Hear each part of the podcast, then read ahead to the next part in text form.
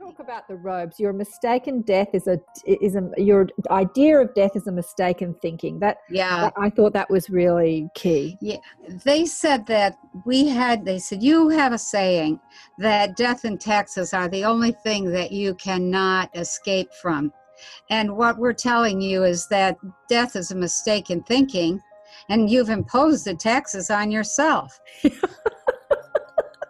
What is your problem? I love it. So, I love it. I'm never going to say that ever again, Penny. Yeah, death and taxes. Yeah. Throw that one out the window. Right. And they said the only thing that is inescapable is the evolution of consciousness. Oh, period. The only thing that is inescapable is the evolution of consciousness, period. Yeah. Brilliant. At the time, I thought, well, okay. So let's do it. But I had no clue how to do it back then. And but I never... You got to accentuate the positive. Wow! I feel good. A little bit of feel good goes a long way. You're listening to Karen Swain, teacher of deliberate creation, accentuating the positive, showing you a way to a better life. Accentuating the positive, it's not just fad, it's sanity. Who in their right mind would accentuate anything else?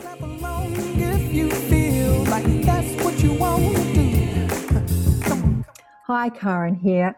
Thanks again for watching another show, Accentuating the Positive.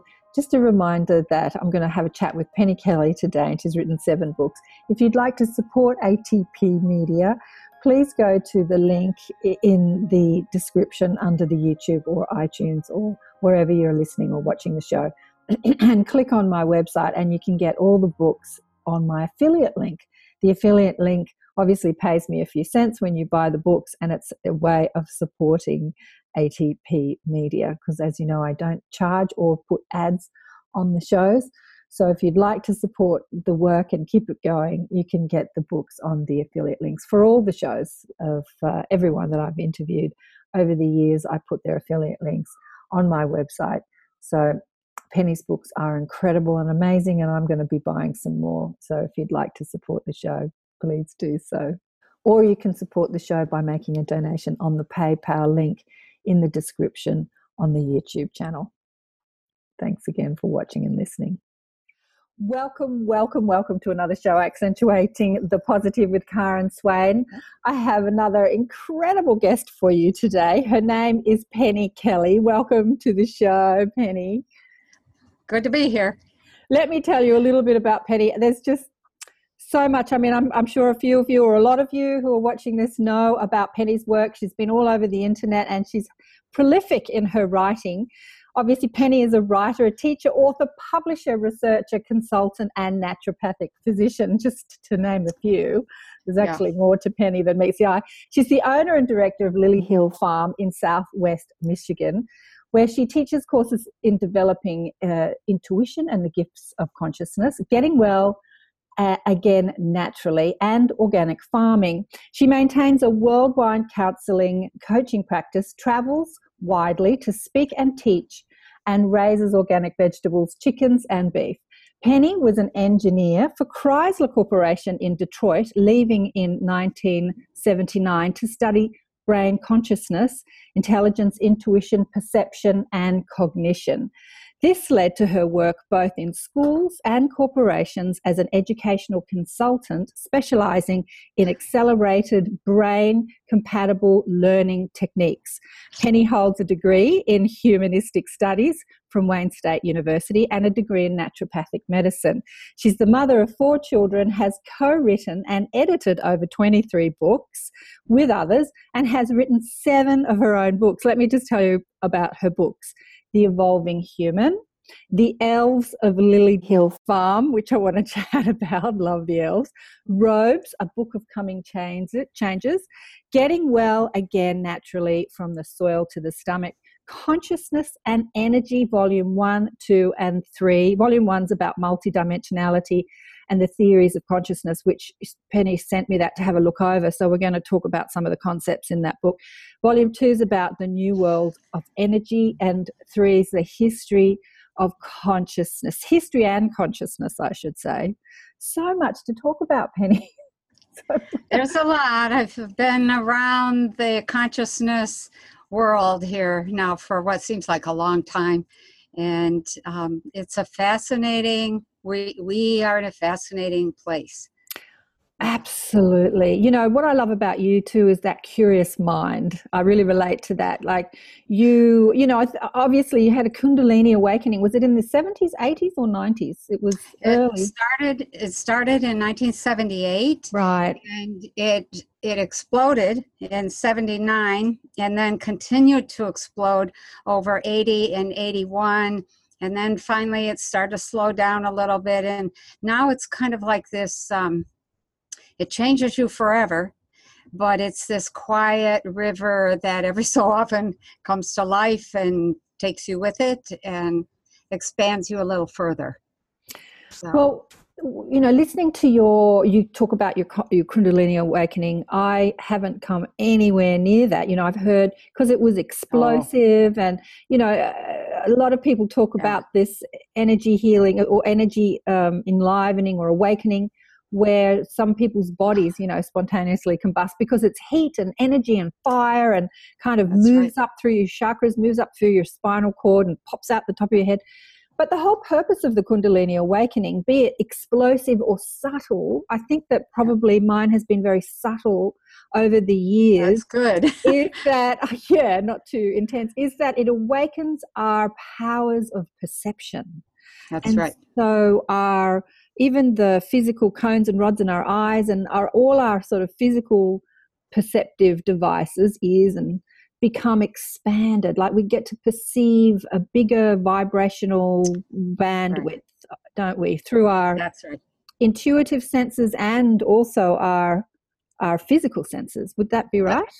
That's correct. It wakes up what I call the clairs, clairvoyance, yeah. clairsentience, clair... Augustans, you know, clairaudience, um, and it expands the capacity of the physical eyes, the physical ears, and and then it activates a whole bunch of other. We have about twenty-four senses altogether. Mm-hmm. Uh, some of those are magnetic, some are mass, uh, the ability to sense mass. Some of them are pheromonic. Mm-hmm. Some are, and there's just a bunch of them, and they all become very, very acute. Mm. So, mm.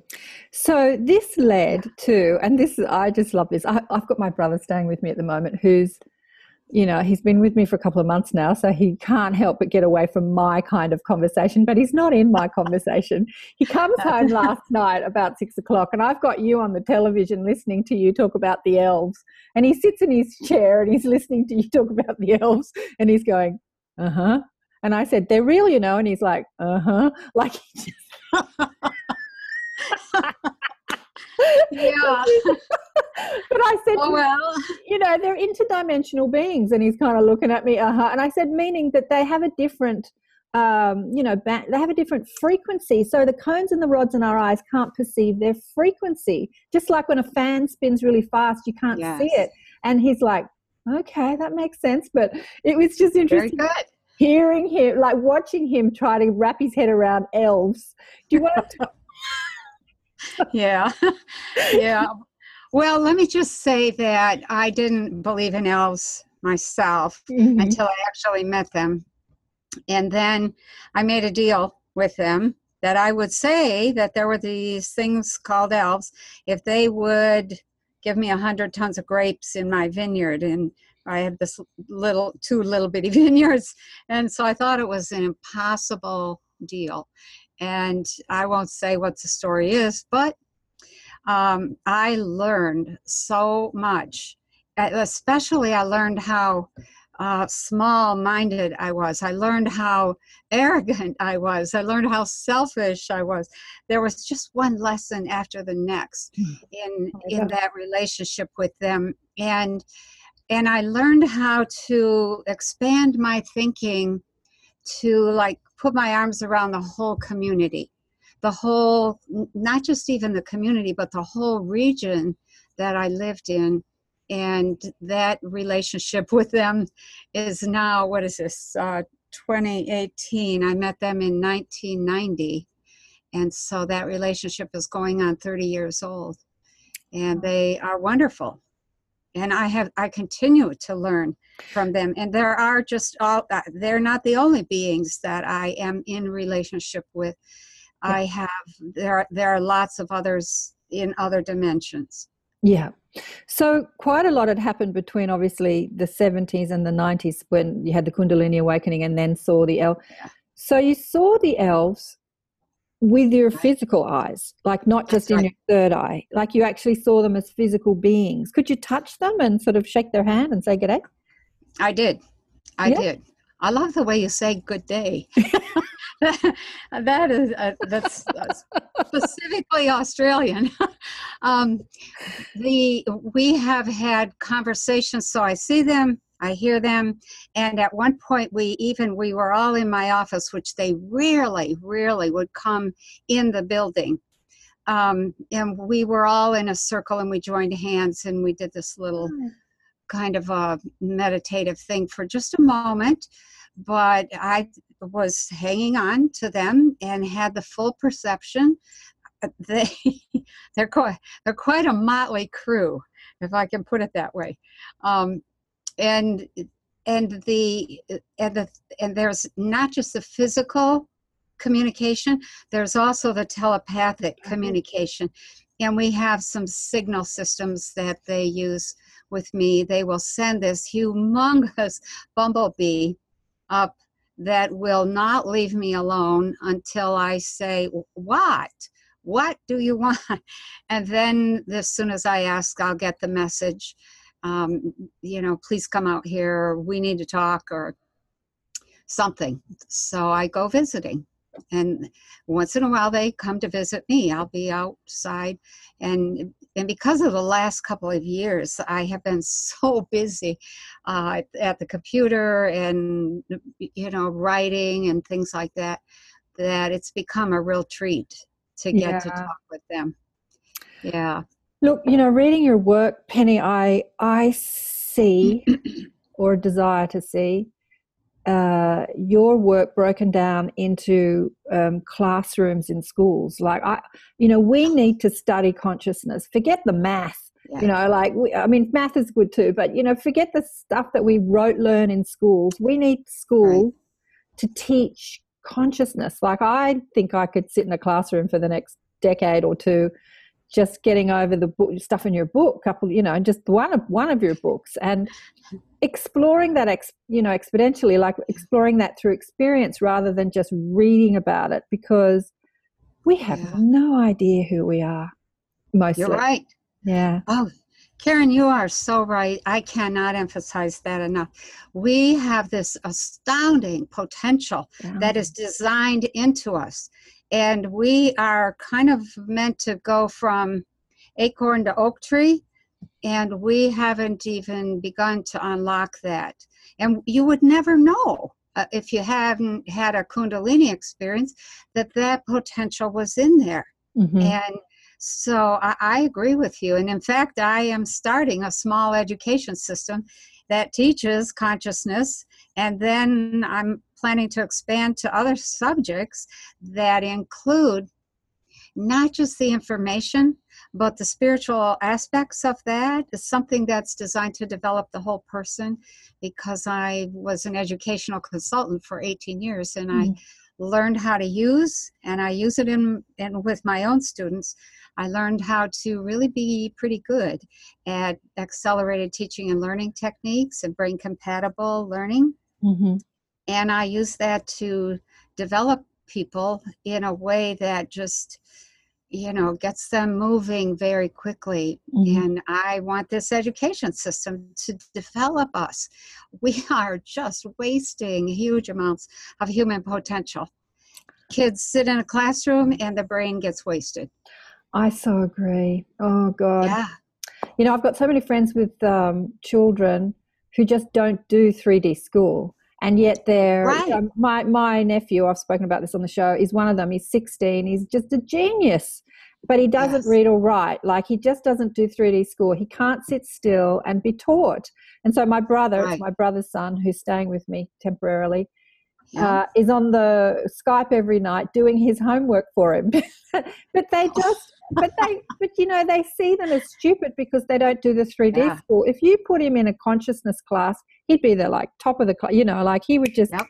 their brain yep. works too quickly to slow it down. Yes. To sort of rote learn stuff that they need to regurgitate out in a, oh yeah, it's just, anyway. And you know what? The other thing to keep in mind is that we learn by doing and being. Exactly. That's primary. Exactly. And so sitting in a classroom, listen to somebody else tell about their knowledge deprives us of our own. Yeah. And that is, it's, it's, I think it's tragic. I think it's criminal.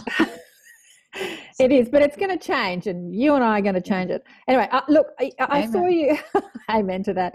You know, human consciousness is the most important thing that needs changing in the world. This is something that you wrote in one of your books, which I absolutely agree with, because once we change our perspective, our perception, perceptual right. abilities, and we expand our awareness of who we are and what's possible, then everything changes. The environment changes. What we do to the planet changes. Our technology changes. Everything changes. Our health changes. There's not yep. one aspect of living and life that doesn't change without the uh, expansion of human consciousness. That's yeah. right. That's right.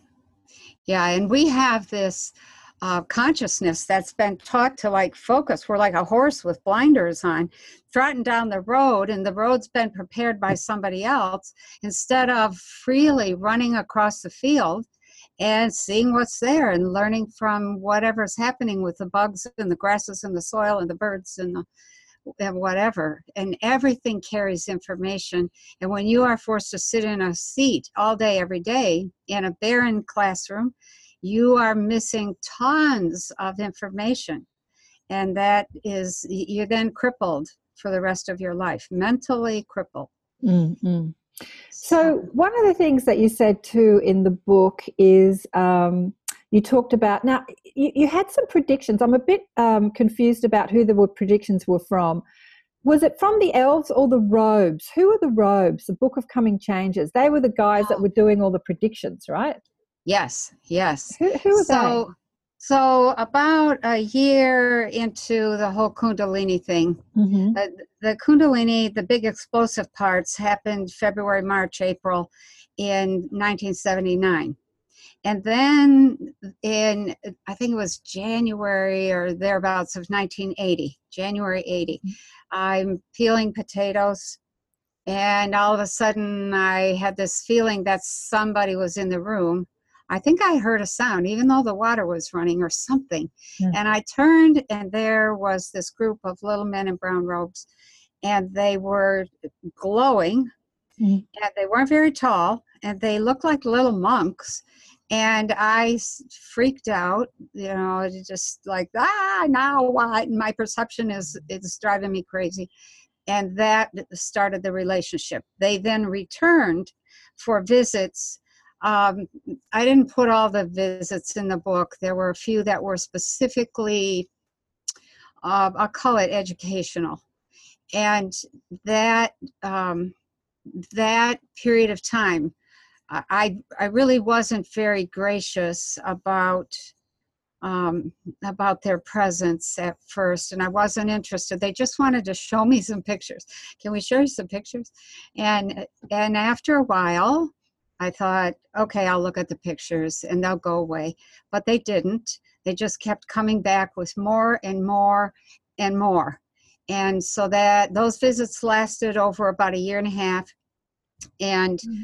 I saw the period of time, a lot of stuff between twenty or the year two thousand and twenty twenty-five. Mm-hmm. And then twenty forty and twenty fifty and twenty eighty. And a little bit around twenty-one hundred, and then we went to twenty-four thirteen, and it was very interesting. And and they basically said, these are the changes that are going to happen in your world, and this is why they're changing. And so that was, and then, then they came back eleven years after I last saw them and said, would you write those things down? I was like, no. um, I really didn't want to. And, and they were very persuasive, and I ended up you know, writing everything down and, you know, revising and editing, because I'd be writing something and that would trigger the memory of something else they said. And then I'd have to revise that. And, and eventually it was published. I think I published the first time in nineteen ninety-seven. And then, uh, and I, I published just a few copies because I told them I would publish it, and but I didn't want anybody to read it, and so I just published twenty copies, and those copies went out and had a huge impact, and people calling me, and I was like, okay, all right, I'll publish a few more, and and then eventually I put it up on Amazon, and it took off, and it's been in the top one hundred books on and off over the last twenty years. Wow. So people do love prediction. I don't know, they love prediction, don't they? They love going to psychics and saying, tell me my future. But the thing is that the future's not set in stone. A future is very no. flexible. And they were obviously showing you a probable future, and they must have been showing you a future that they wanted us to create. That's right. As they opposed did. to the trajectory we were on, you know, like right. that's why they were so insistent on getting the work out, yeah? Yeah. They said to me at one point, you're coming to the, they called it the great fork in the road. Right. And that that fork was going to have to be a choice. Uh-huh. Did we want to disintegrate and die, or did we want to go on into this whole new world, whole new creation, and eternal life? Mm. And I thought that that was the most ridiculous thing. And they said, if you don't, if you don't want to do anything different, you're already on the road to death and destruction. Right. You're going to have to do something different if you want to move into a future that you have created that's beautiful, that's, you know, healthy, that is, has all these possibilities, and, and that further develops the individual. And mm-hmm. I was not into very much responsibility at that point in time. Mm-hmm. And I didn't, I could not get my mind around what it would mean to take responsibility for creating our own future. Right. And so I had to work on that. I, I think it took quite a while. And then, and then I started seeing that the things that they had said, this is what's what you're going to see, and this is why you're going to see it. And when I started to see that, I was like, uh-oh, uh-oh, we have to do something different. Right. And so they gave you a few yeah. historical events that were going to happen that would Um, indicate that we were not on the path that would lead to an evolving. Right. And what, what were some of those events? Those events, they were, there was a lot of them actually. Right. Um, I put a few in the book, but right. the main ones were that the first thing I would see was that the Berlin Wall would come down. Mm-hmm. Um, the next thing I would see would be that Uh, there was fighting everywhere, and ridiculous kinds of fighting in the court system. It would be all very mm. refined, mm. and it wouldn't be the kind of of what I'll call sticks and stones kinds of war, and that it would be over power, and that I would see the court mm. system begin to set traps for people that people would not know about, and they would step into the trap, and then they would have to pay this huge fine. And that the, we would see that the government really didn't care about the legality or the morality of anything. All they wanted was the money. Right. And, and then they said we would see our government collapse, and our financial system collapse, and our religious system go the way of, you know, back into the Dark Ages. Um, there were so many things. I would see women begin to move into political positions. And back in nineteen eighty, I was kind of like, what? Yeah. You know, okay, I hear you, but I'm sure you're, you know, you're crazy. Um, and little by little, a lot of things started to happen. Yeah.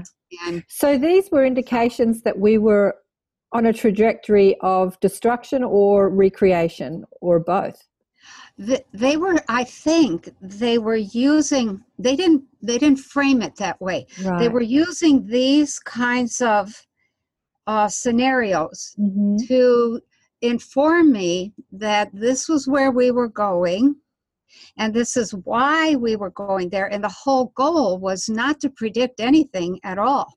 It was to, then they would go into this huge, deep explanation of what was happening with consciousness and what was happening in the in the psychology of the civilization or the culture, and uh, that there was a huge amount of teaching. The book is uh, is absolutely overflowing with their teachings about how culture evolves, what to expect, and and why that's good. Because it leads to an individual that is fully mature. And, and, and when I say mature, I mean spiritually mature. Mm. And that is a very different thing from religious um, dogma and religious teaching. And they had, there was no connection between religion. In fact, they considered religion to be something of a stumbling block. And um, And spirituality. Spirituality was, is the full development of the spirit of the unique self, the mm-hmm. unique individual. So there's no one kind of spirituality. So I began to see all that, and I began to worry that, that the, the other things I saw were going to happen. I did see the Trade Center going down. When that happened, I had a moment that morning, um, and I remember that that morning so clearly. Mm. I was upstairs, and the whole group, because there was a group of interns and people living here at the farm, and somebody ran upstairs and said, "Come downstairs," because we only had one television, and it was down in the cafe, and and there was this building on fire. Uh, from supposedly a plane hitting it. That was the story anyway. Mm-hmm. And I'm standing there watching, and I'm seeing this and thinking, oh no, this is the beginning of the end. That was the way they had put it. And while I'm watching, in comes another plane and hits the other tower, and then the both of them go down, and I'm watching that. I, you know, I've been an engineer, and I'm mm-hmm. watching that go down, and I'm thinking, that's a controlled drop. Yeah. That is not from those planes. Yeah. And and I started to shake. Right. And I couldn't quit shaking. And I could I started to cry. And I couldn't quit crying or shaking. I'm getting all emotional all over again. And I had to go back upstairs to my own apartment because I couldn't I couldn't get to a place where I could stop um, the shaking, the knowing, all of the information that the Robes had shared came flooding back. Um, I knew that there would be some really hard choices for people, uh, especially in the Western countries, mm-hmm. and that that, um, hang on, oh, I quit. um, and that that would be something that we would have a test, and we're having that test right now. The test was Trump or Clinton, Hillary Clinton, and we had to pick Trump. And he he was just presented so poorly that it was really hard for people to get their mind around this man. and and we picked him. And then we started into the next phase. Consciousness has these uh, lessons. This is yeah. a trickster, trickster lesson. Yeah. And, and that really yeah. is where we're at right now. Yeah. I reckon that Trump's a perfect example. It's like they say, you're either a, shi- a, a, t- a terrible warning or a shining example. I think he could be a terrible warning. He could be a terrible warning of who we can become. And, and it's interesting. It's like relationship. When you meet yourself in relationship, you get to see, and every, every relationship you meet yourself, but you know, loving relationships, you meet yourself. So what you dislike in the other is a direct reflection of you. And then, yeah. then you get to choose, well, is this who I want to be? Is like, is that who I want to be? So we get to recreate ourselves anew when we see ourselves. And right. I think that, I think that Trump is doing a great, is doing good at, at showing people who we don't want to be, really, in, in many well, ways. Well, I think it would have been a disaster if we had chosen Hillary Clinton. Then we would have disintegrated. Trump was actually the path to healing. I could not get my mind around that in the beginning. Right. I was like, you're kidding. The orange-haired clown. We get to pick the... It's kind of like having to kiss a frog. So, like, okay. And and I knew that if if Hillary got in there, um, that that was the end. Yeah. And, and that was so disappointing because I wanted to see a woman in that role. But oh, eventually yeah. it became clear that that was not the right woman. And so there have been some really hard uh, lessons that we are dealing with here right now. And I think, I'm not sure, uh, I think we are going to make it. I think it's going to be rough yet, but we're going to make it. Okay, so that was kind of one of the next questions I was going to say. Where do you think we are now? Because obviously the robes, let me just get back to the robes. Would they, you perceive them through your outside eyes too, right? You could yes. see, and would they like, did they p- appear as physical beings? They did, but they didn't appear physical quite the way the elves they weren't did. quite as um, they weren't quite as physical because they they they glowed so right. much. It, and it when ended you up they were short. Were they like three foot, four foot, five foot? What's short? Two foot? They were they were as tall as I was, five foot two. Okay. That's not too short. Yeah. Well, it's shorter than me, but it's not too short. But, okay. Uh, yeah, okay. So they were kind of person height. All right. Okay. Right. But Right. They, they looked like human beings. Right. They looked like little men. And uh, except for the fact that there was this light that came out of them that was phenomenal. Right. And their abilities, I, I didn't realize it at the time, but their abilities to project consciousness and to shift an experience and to create a scenario that you could step into and literally have an experience, a physical experience, that was astounding.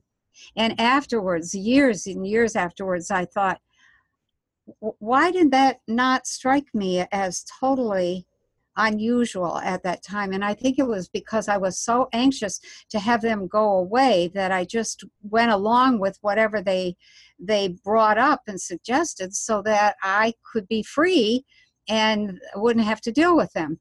And then they would come back again.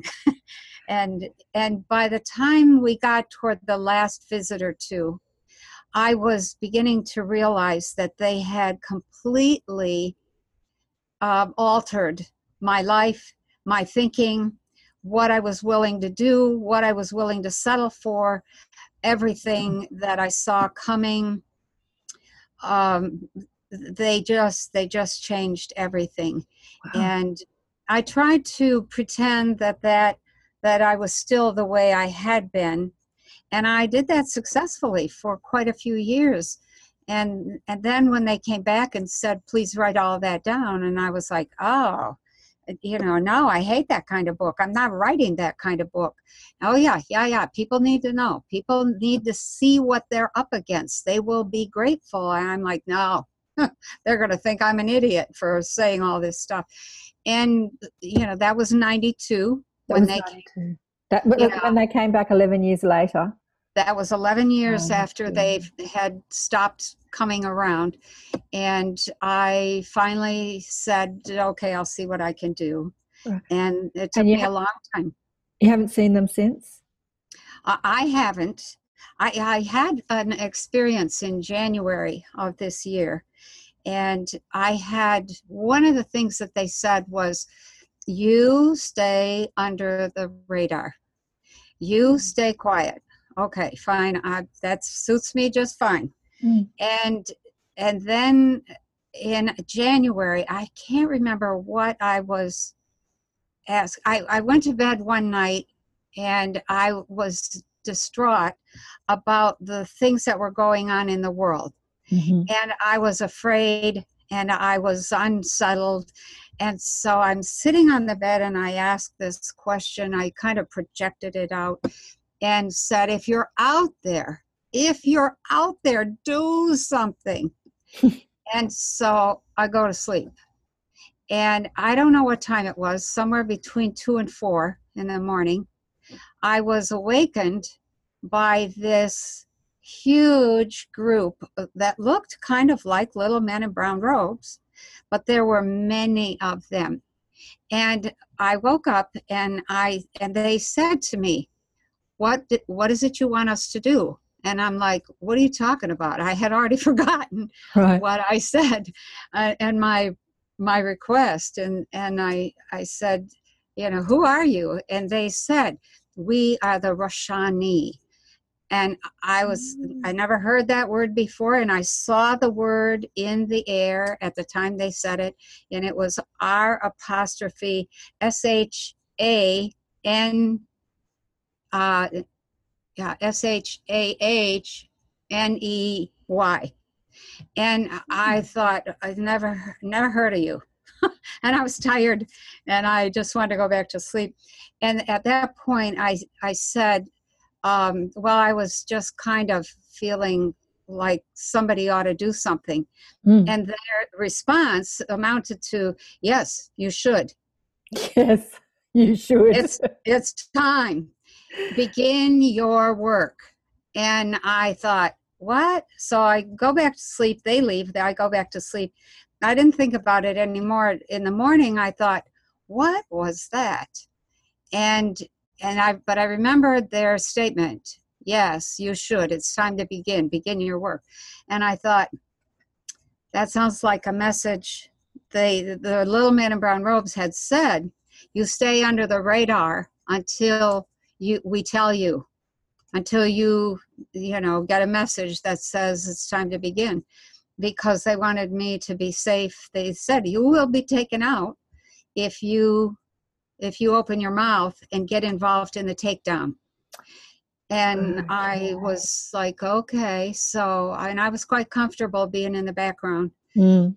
And so I said, so okay. This was January two thousand eighteen that yep. the, the uh, what are they called? Roshani. Roshani. Rosh- yeah, the accent was on the second syllable. It was Roshani. Roshani. On the last syllable, yeah. And I I thought, okay, I uh, have no idea. But they looked like the little man in brown robes. It's interesting and when you say that, it feels so familiar. I I had the same same reaction. It's like, have, where have I heard that? I, I, and it I, feels, oh, I'm getting it in my stomach. Oh, it feels ancient.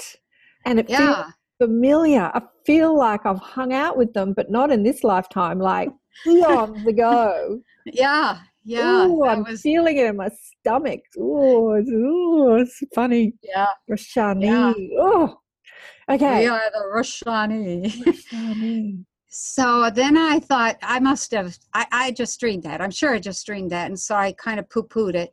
And in April, um, a young man appeared in my kitchen right next to the sink late at night. I was busy mixing up some vitamins. I drink a powdered vitamin drink at night. And there he was. And I was like, who are you? And he just looked at me and said, begin your work. And I thought, oh, okay, that's the second one. That's, they're not fooling. And there was a sense of, you know, like, get off your dupa. Uh, hurry up, like get moving. It's you're supposed to have started be earlier. And so I thought, okay, I it's time to begin. Well, uh, I agree with them. Oh, my eyes weeping. I don't know why. But um, uh, your work, oh, any work in consciousness is so important. So you've kind of um, uh, been like a researcher for years, thirty, forty years. And that's right. And they want you to, like, when they say begin your work, it's not like you haven't been, you've been sitting idle. Um, God, just read. Just Thank read you. But what do they want you to do? Do they want you to, what do they want you to do? They, the Robes were very clear back in, you know, nineteen eighty-one or thereabouts. They wanted me to teach the world about the mind and consciousness. It came down to that. There were yeah. a few other details, but basically that was it. Yep. And I didn't have the right frame of mind to teach that at that point in time. Mm-hmm. And I think I I needed the thirty years of practice teaching to really learn, because here's here's the, I think, the magic of teaching. Somebody asks a question, and here's the nature of reality, is that if if you can come up with a question, the answer is part of that question. Absolutely. And so people would ask me a question, and all my mouth would open, and out would come an answer, and I would think, where did that come from? And uh-huh. it would just be the perfect answer. And then it would fit something else I was working on that I had been beating my head against, trying to figure something out. And then along comes this person with this one silly question, and there would be my answer to the big research puzzle piece that I was trying to come up with. And, and at that point, I began to see that the the answers were in the in us. Yeah. They were in each individual. And it was really important to have done all that teaching. People would ask things, and I would think, oh, I don't, I don't know. Let me, let me do some research. And then I would go and test that over and over again and come up with what seemed to be a principle and an operational reality. And then, and then there were lots of times when I would be doing something. I don't know if you know how clairvoyance works, but clairvoyance is um, somebody is saying something, and all of a sudden the whole environment goes absolutely silent except for this one individual voice, or it could be a piece of a song, or it could be something on the radio. It doesn't matter, but everything goes absolutely silent, and then this voice with this auditory message comes booming through. And that is a, a very powerful kind of clairvoyance that brings you information when you need it, yeah. when, whether you think you need it or not, in many cases. And yeah. so it's, it's like amongst the noise of life, with all the information bombarding us, something is highlighted, like in a, with, with that yellow highlight. It's like highlighted. There yeah. you go. Yeah. yeah. But you could be, I remember driving home from a meeting once with a whole lot of energy healers, and um, you know, all the signs on the sides of the roads. I was like looking up at a sign, and there, you know, there was these messages just popping out like this, you know, and I, and they were hilarious. I got, I can't remember what the sign, but um, yeah, it was just it was just like Spirit was talking through me, talking to me through the signs on the side that's of the right. road. Yeah, that's right. Yeah. Yeah, that's an altered state of perception. You're seeing the signs, the physical signs that everybody else is seeing, but you're mm-hmm. getting a different message. Mm-hmm, mm-hmm. That is so important. Mm-hmm.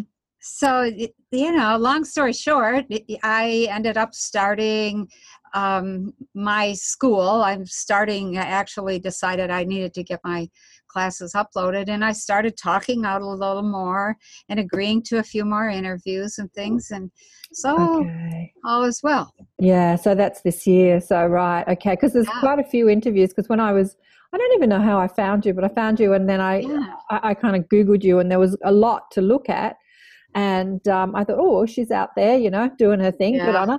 But um, but th- th- then, uh, you know, reading your work, there's so much to talk about in human consciousness, you know, yeah. like you've had so many out-of-body experiences, and then, you know, obviously in Volume One, which is a book I've um, looked over, you've had, you've seen the multidimensionality of who, who we are, and and mm. you know, what's really interesting, you know, I read in the Seth books years ago um, that every thought that is thought becomes a reality, and you know, yes. I've said this, I've said this so many times. And at that point, I'm in my twenties. I threw the book to the other side of the room because to wrap my head around that, just I just couldn't. and then, uh-huh. and then yeah. reading your book, you, you're talking about the same thing. And um, uh, but yeah. first, before that, I want to go into privacy because I thought that this was really important because a lot of people get really head up about privacy. I know. And, uh, you know, and, and, and uh, you know, the people listening to us on our iPhones and people watching us and, you know, blah, blah, blah. And I've always thought, well, who cares if they're watching me? They're, you know, what are they looking at? I mean, who cares? Like, really? So you have a different perspective on privacy as well. Not this sort of like we have yeah. to protect our privacy. But do mm-hmm. you want to talk about what you said about privacy in the book? Yeah. Um, there is none. yeah. So that's the bottom line. That's the short answer. The privacy is something that we grant to one another so that we can hide our own crap. we it's kind of this deal, you know. I won't I won't see what you're doing if you don't see what I'm doing. And it's a way of hiding from our own personal growth. Yes. It's just, it, I understand the need and the desire for privacy, but the whole reason for it is because we are so judgmental. Yes. We have to get past that judgmental uh, approach to living, to, you know, the way that we think about one another is so not loving. And instead of looking at one another and going, yep, that's human, all right. We are, shame on you, and blah, blah, blah. And we do not know how to raise the consciousness of one another. And that is, uh, that is tragic. And, and so none of us is really, I'm going to say, very responsible or is willing to take responsibility for making for transforming a situation. And that is just something that you learn as your own consciousness awakens and expands. So, so for instance, if I'm going anywhere, doesn't matter where it is, and and I'm going to be in a situation that uh, could be sticky, could be tense, could be ugly, Mm-hmm. I'm, my intent is I'm going to change that. I'm going to alter that situation. Yep. And, and after a while, you know how to do that. Yes. And that is just, it becomes a way of being. Yeah. Absolutely. So, yeah. Absolutely. It's so true. You know, authenticity seems to be, you know, in fashion at the moment, which is like this, what you yeah. say, it, instead of hiding yes. your, you know, your what you what you hate about yourself or what you judge about yourself, and then and then right. pointing at others and saying, you know, because what we see in others is really our, it's like, look at that person, they're a liar, or they're having an adulterous affair, or oh, isn't this terrible? They're cheating, mm-hmm. they're doing this. You know, we're all judging each other because right. we're all so scared of people finding out that actually this is me. This is that's me. True. So, that's true. And I have to say, I have to interrupt, forgive me for interrupting, but we, what we do is make the person bad instead of looking at the rules and the system and the institutions and the dogma and all that social crap that we are supposed to rise to and say that what's wrong with that? Instead, we say, what's wrong with that person? And that is so unfair to yeah. us. Yeah. Yeah. We are good people. Yeah. We are uh, amazing beings that are just waiting to unfold. And we are. We're genius, creative potential. We are yes. absolutely. Yeah. I just had to get, because I, you know, people are always rabbiting on about privacy and, and, um, well, I don't see it. You know, that's the thing. When you've got nothing to hide, you don't care about privacy. Like, what, you know, so what, what are mm-hmm. they going to, I remember my when I had a Hotmail account, I don't know, ten years ago, my brother said, I had a password that was pretty obvious. And he said, you should change your password. And I said, why? And he said, it's pretty obvious. People could hack your Hotmail account. And I'm like, well, they're going to see a whole lot of inspirational messages. Let them have at it. Yeah. So I, I guess he was talking about, I don't know, bank accounts and all that sort of stuff that we worry about. But right. um, okay, privacy. Um, uh, the, the new earth, well, we're talking about, so you've had many out-of-body experiences that you talk about in volume one. Um, um, we'll, we'll talk about what you do in volume two and three because I haven't read those books. But um, okay. One of them was going to the new earth, right? You went there. Mm-hmm. Let's talk about yeah. that. What did you think? Yeah, that was so inspiring. Mm. I didn't appreciate it at the time. Uh, it was just one of those, oh, great, you know, who are these guys and where are they going to take me? Um, and I was out of the body because one of the things about awakening, true awakening, is that you do not sleep. You are awake. Right. The, the term is literally true. And so I would put my body to bed and then I would end up bored out of my gourd and float out of the body. And, and what happens with consciousness is that you, you can't, you, you can't turn it off. It's always on. Mm-hmm. And, and I could say much more about that, but it'd take a, a whole weekend. Yeah. So, you know, I'd go up and sit on the roof out of the body and just watch what was going on in the night. And and then so one night I'm up on this roof and I see these lights in the distance and I thought it was a plane and it wasn't, and it ended up being these three beings made of light. And they came and they hovered over me and they put their hand out and said, come with us. And I didn't have anything to do, so I went. Yeah. And I ended up in the, it was an amazing, just the travel experience. It, and let me say this, I don't think you really travel anywhere. Yes. What you do is you accelerate to this extraordinary frequency that shakes you loose. It's the best way. It it looks like you're traveling. You know, you've seen those Star Trek movies where the lights are going by because they're moving at warp speed. Mm-hmm. That's how it looked. But the feeling is the key, not how it looks. It's the feeling is that you're dropping one body after the next. Ooh, this is so and, interesting.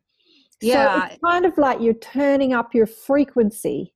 That's right. You're not traveling. You're just, oh, I you're got just, this, I got because I had an out of body experience. You know, unlike you and all the other people I've interviewed on the show who have, yeah. uh, uh, I've had them, but they've been spontaneous, and then I can't do it deliberately. Like I don't have that continuum of being awake all the time. Like I definitely have falling asleep Thank and then God. waking up.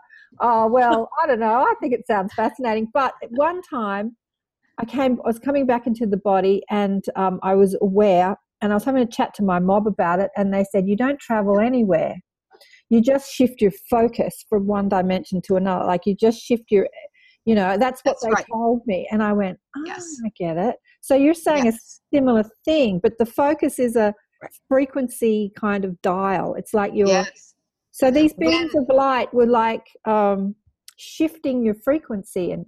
Oh my, when I grabbed onto those hands, yeah, it was kind of like being electrocuted.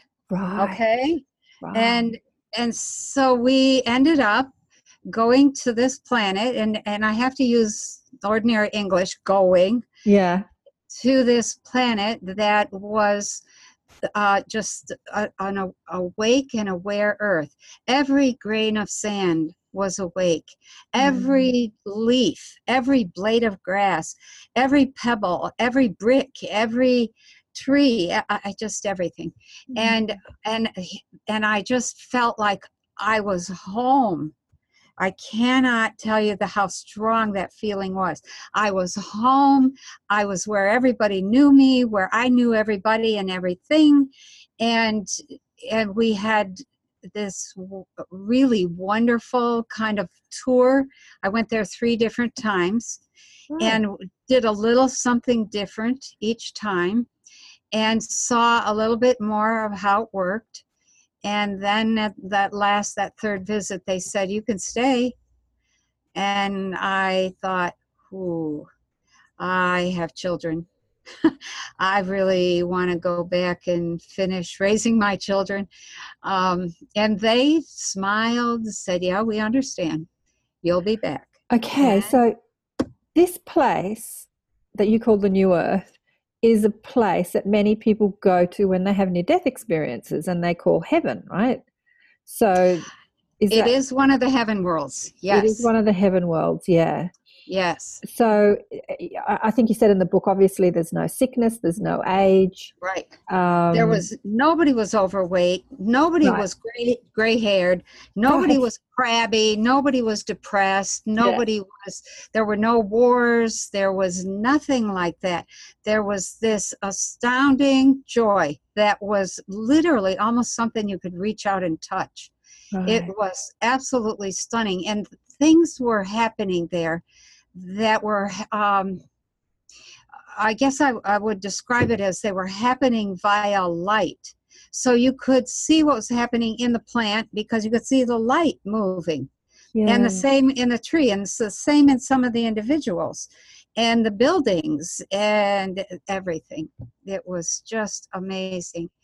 And and it was clear also, after I had been there three times and I thought back on it, it was clear that that world was under construction. Right. And that we were building that. And I think they took me there just to see, just to show me, this is what you can create. Yes. Yeah. And I, I thought, oh, wow. We have a ways to go. yeah, I'm just, that's, you've just read my mind. I'm sitting here yeah. thinking, we have a ways to go. That's exactly yeah. the words. I'm thinking it, you're saying it. We have okay. a ways to go. yep. Yeah. Right. yeah. Yeah. But possibility. Oh, look, the thing about creation is that we can create through drama, or we can create through, you know, when you experience yeah. some drama in your life, like when you get sick, you say, I want to be well. So we can create through it. Right. Or we can see something we want. Um, yeah. Like maybe if you're overweight and you see a thin person and you look at what you want and you say, I want to be like that, right? And so that's right. And so that visual, that concept, that desire becomes manifest because you can yes. bring that into this reality. Like you can reach for it and manifest it here. And that's yes. what I think that that's what they want us to do with this New Earth, like know about right. it so that we can bring it into this reality. Is that? That's right. Yeah, that's right. And and I understood after that um, an experience, and I think I talk about it in volume one. That, remember the experience about the spine? Yes, definitely. Yeah. Yeah, yeah, yeah. Yeah. And that whole experience taught me that, holy cow, we can create anything. Anything. Okay, well, let's talk about the spine. So you had a neck problem or something, some back problem. What happened? No, I didn't really have any problem. What I had was one of the women who was living here had a terrible curvature of the spine, right. really bad scoliosis. And I said to her one day, wow, you know, what have you done to your spine, or what are you doing to make it better? And she said, this is just from sitting at a desk all these years. And I thought, I don't want that. Yeah. And that was, that was the whole impetus for the, I started this little mantra. You know, every, every night I would ha- take a few minutes and I would think, my spine is long and straight. And then I amended it to be long and perfectly shaped and perfectly healthy, over and every night, over and over for months. And supple, and, um, supple and flexible. Uh, I remember right? I was reading those. Yep. As I was reading those words, I went into meditation and I looked at my spine, and oh. I saw where I had some blocks in my spine, and I said, "Okay, I can change that." And I just kept repeating what you said. My spine is. Yep. You know, healthy and supple yeah, and flexible perfectly and shaped. perfectly shaped. And yeah. yeah, yeah. So then, you know, I meditate very rarely because I, you don't have time as a farmer, and th- we were heavy duty farming at that point. And I was in this meditation one night, and this astoundingly beautiful spine comes right at me and stops right in front of me. And I remember looking at it and thinking, look at that beautiful spine. It didn't even dawn on me that that was what I had created. And and I remember looking that there were like the places where the the blood vessels and the nerves came out of it. Mm-hmm. They were this gorgeous red and blue light. Right. And I and I thought, wow, that's really beautiful. And that, that was as far as it went the first time or two. And then one day it showed up in the middle of my little, my spine is long and perfectly shaped and blah, blah.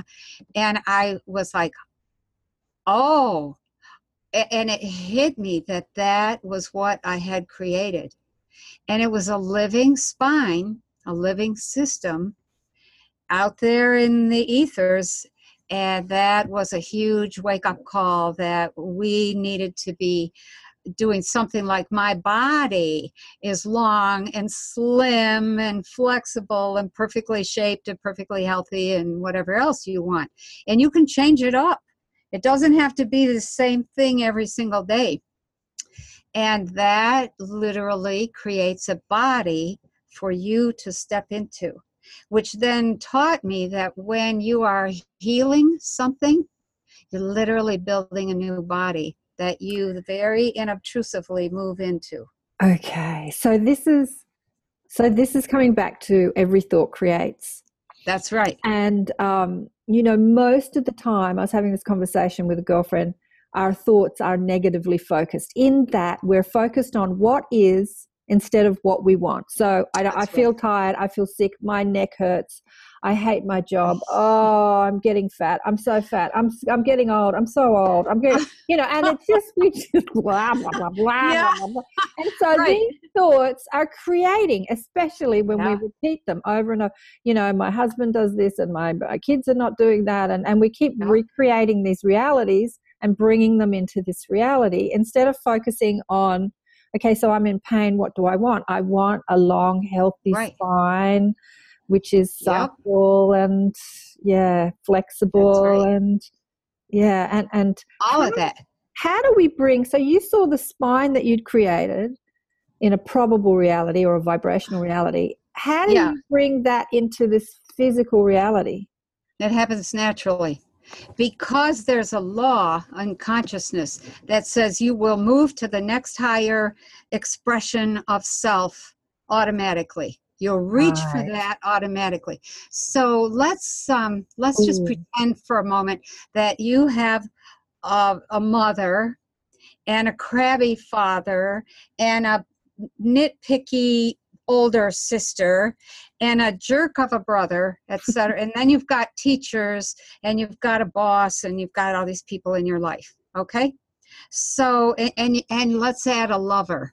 Okay. So now you do not, you have one body frequency matrix for your mother's and yours interactions. Right. You have a different one for your father, and you switch among those just automatically. You have one for your older sister and another one for your jerky younger brother and another one totally for your lover and people on the street. Uh, the, one of the things that is very important to understand about consciousness, if you want to have more power, you stop spilling or spinning off umpteen versions of yourself every day. In other words, you have to get to the core self, and then you act from that core self no matter who you're with. And what you discover very quickly is how to be quiet, how to be loving, how to be compassionate, how to be thoughtful, how to shut your mouth, you know, how to be patient with the jerky younger brother who's coming along and just yeah. isn't where you happen to be. Yeah. And, and so on and so forth. And so you stop spinning off your energy. And one of the, one of the things that I learned was that you have to begin collecting yourself. I call it getting yourself back in a pile. Yeah. And that really is important to developing your inner authority, your power, and your the truth of the whole self. So that is presence.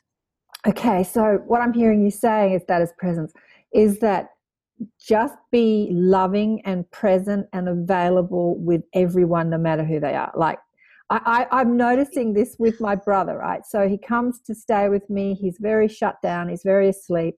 And I keep thinking he's very shut down. He's very asleep, right? And so I'm kind of reacting to him from that mindset instead of thinking he's awake and he's conscious, you know, instead of being thinking about him as I want him to be, I'm thinking about him as he's appearing.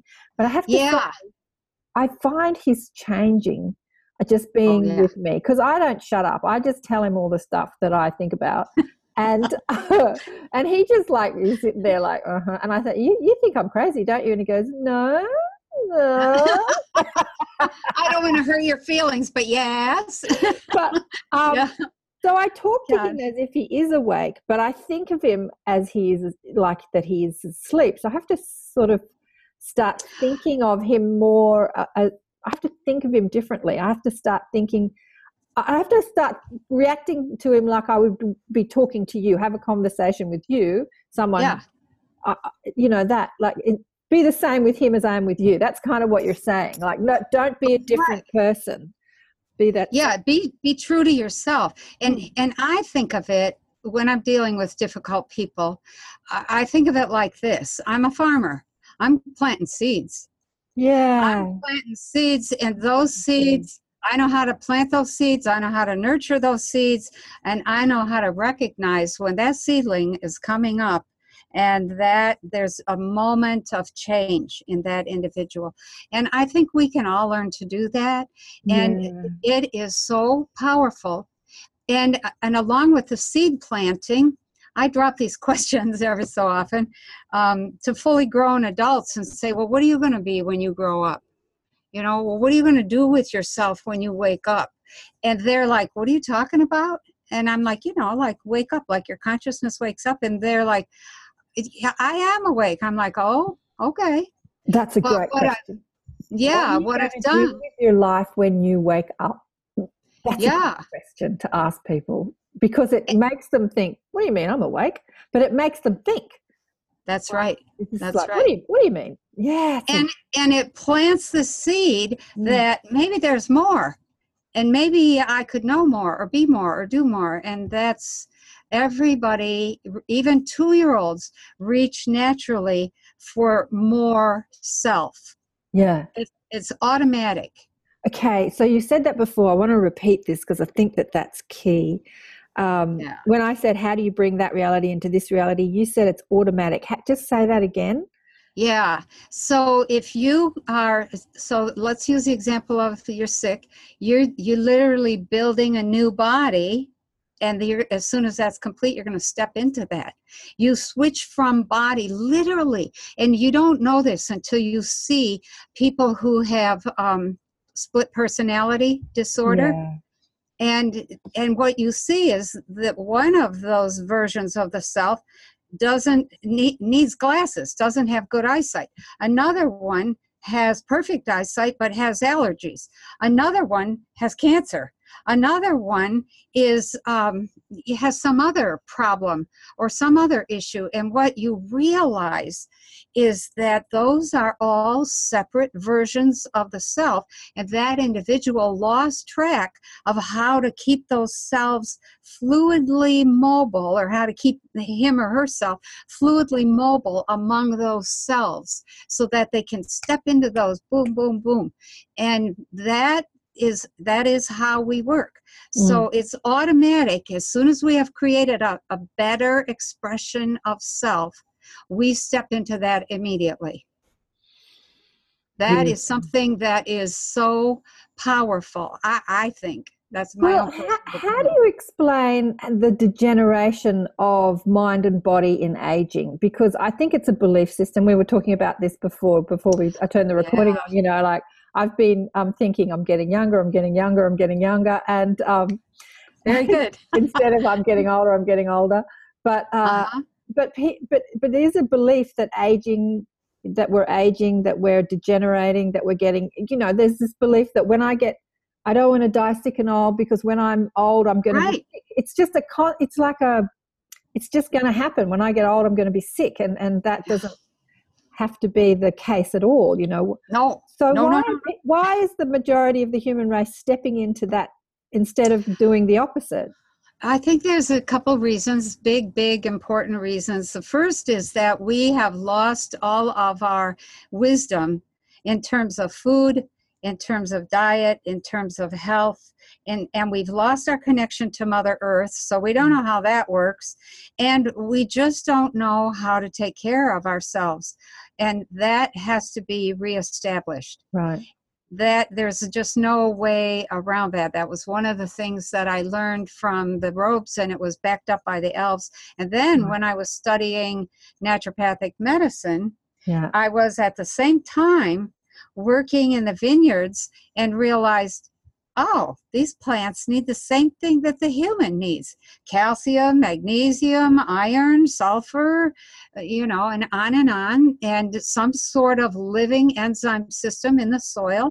And after a while, I thought, wow, we really have lost our knowledge of how to survive. And, and a lot of, I mean, there's been like thirty or forty years of low-fat diet, it shouldn't be eating any fat. Well, there, the brain is sixty percent, sixty-five percent fat, and you need fat for the brain to operate. So now we have this whole bunch of people with dementia and Alzheimer's and, and A D D and A D H D, and that's why.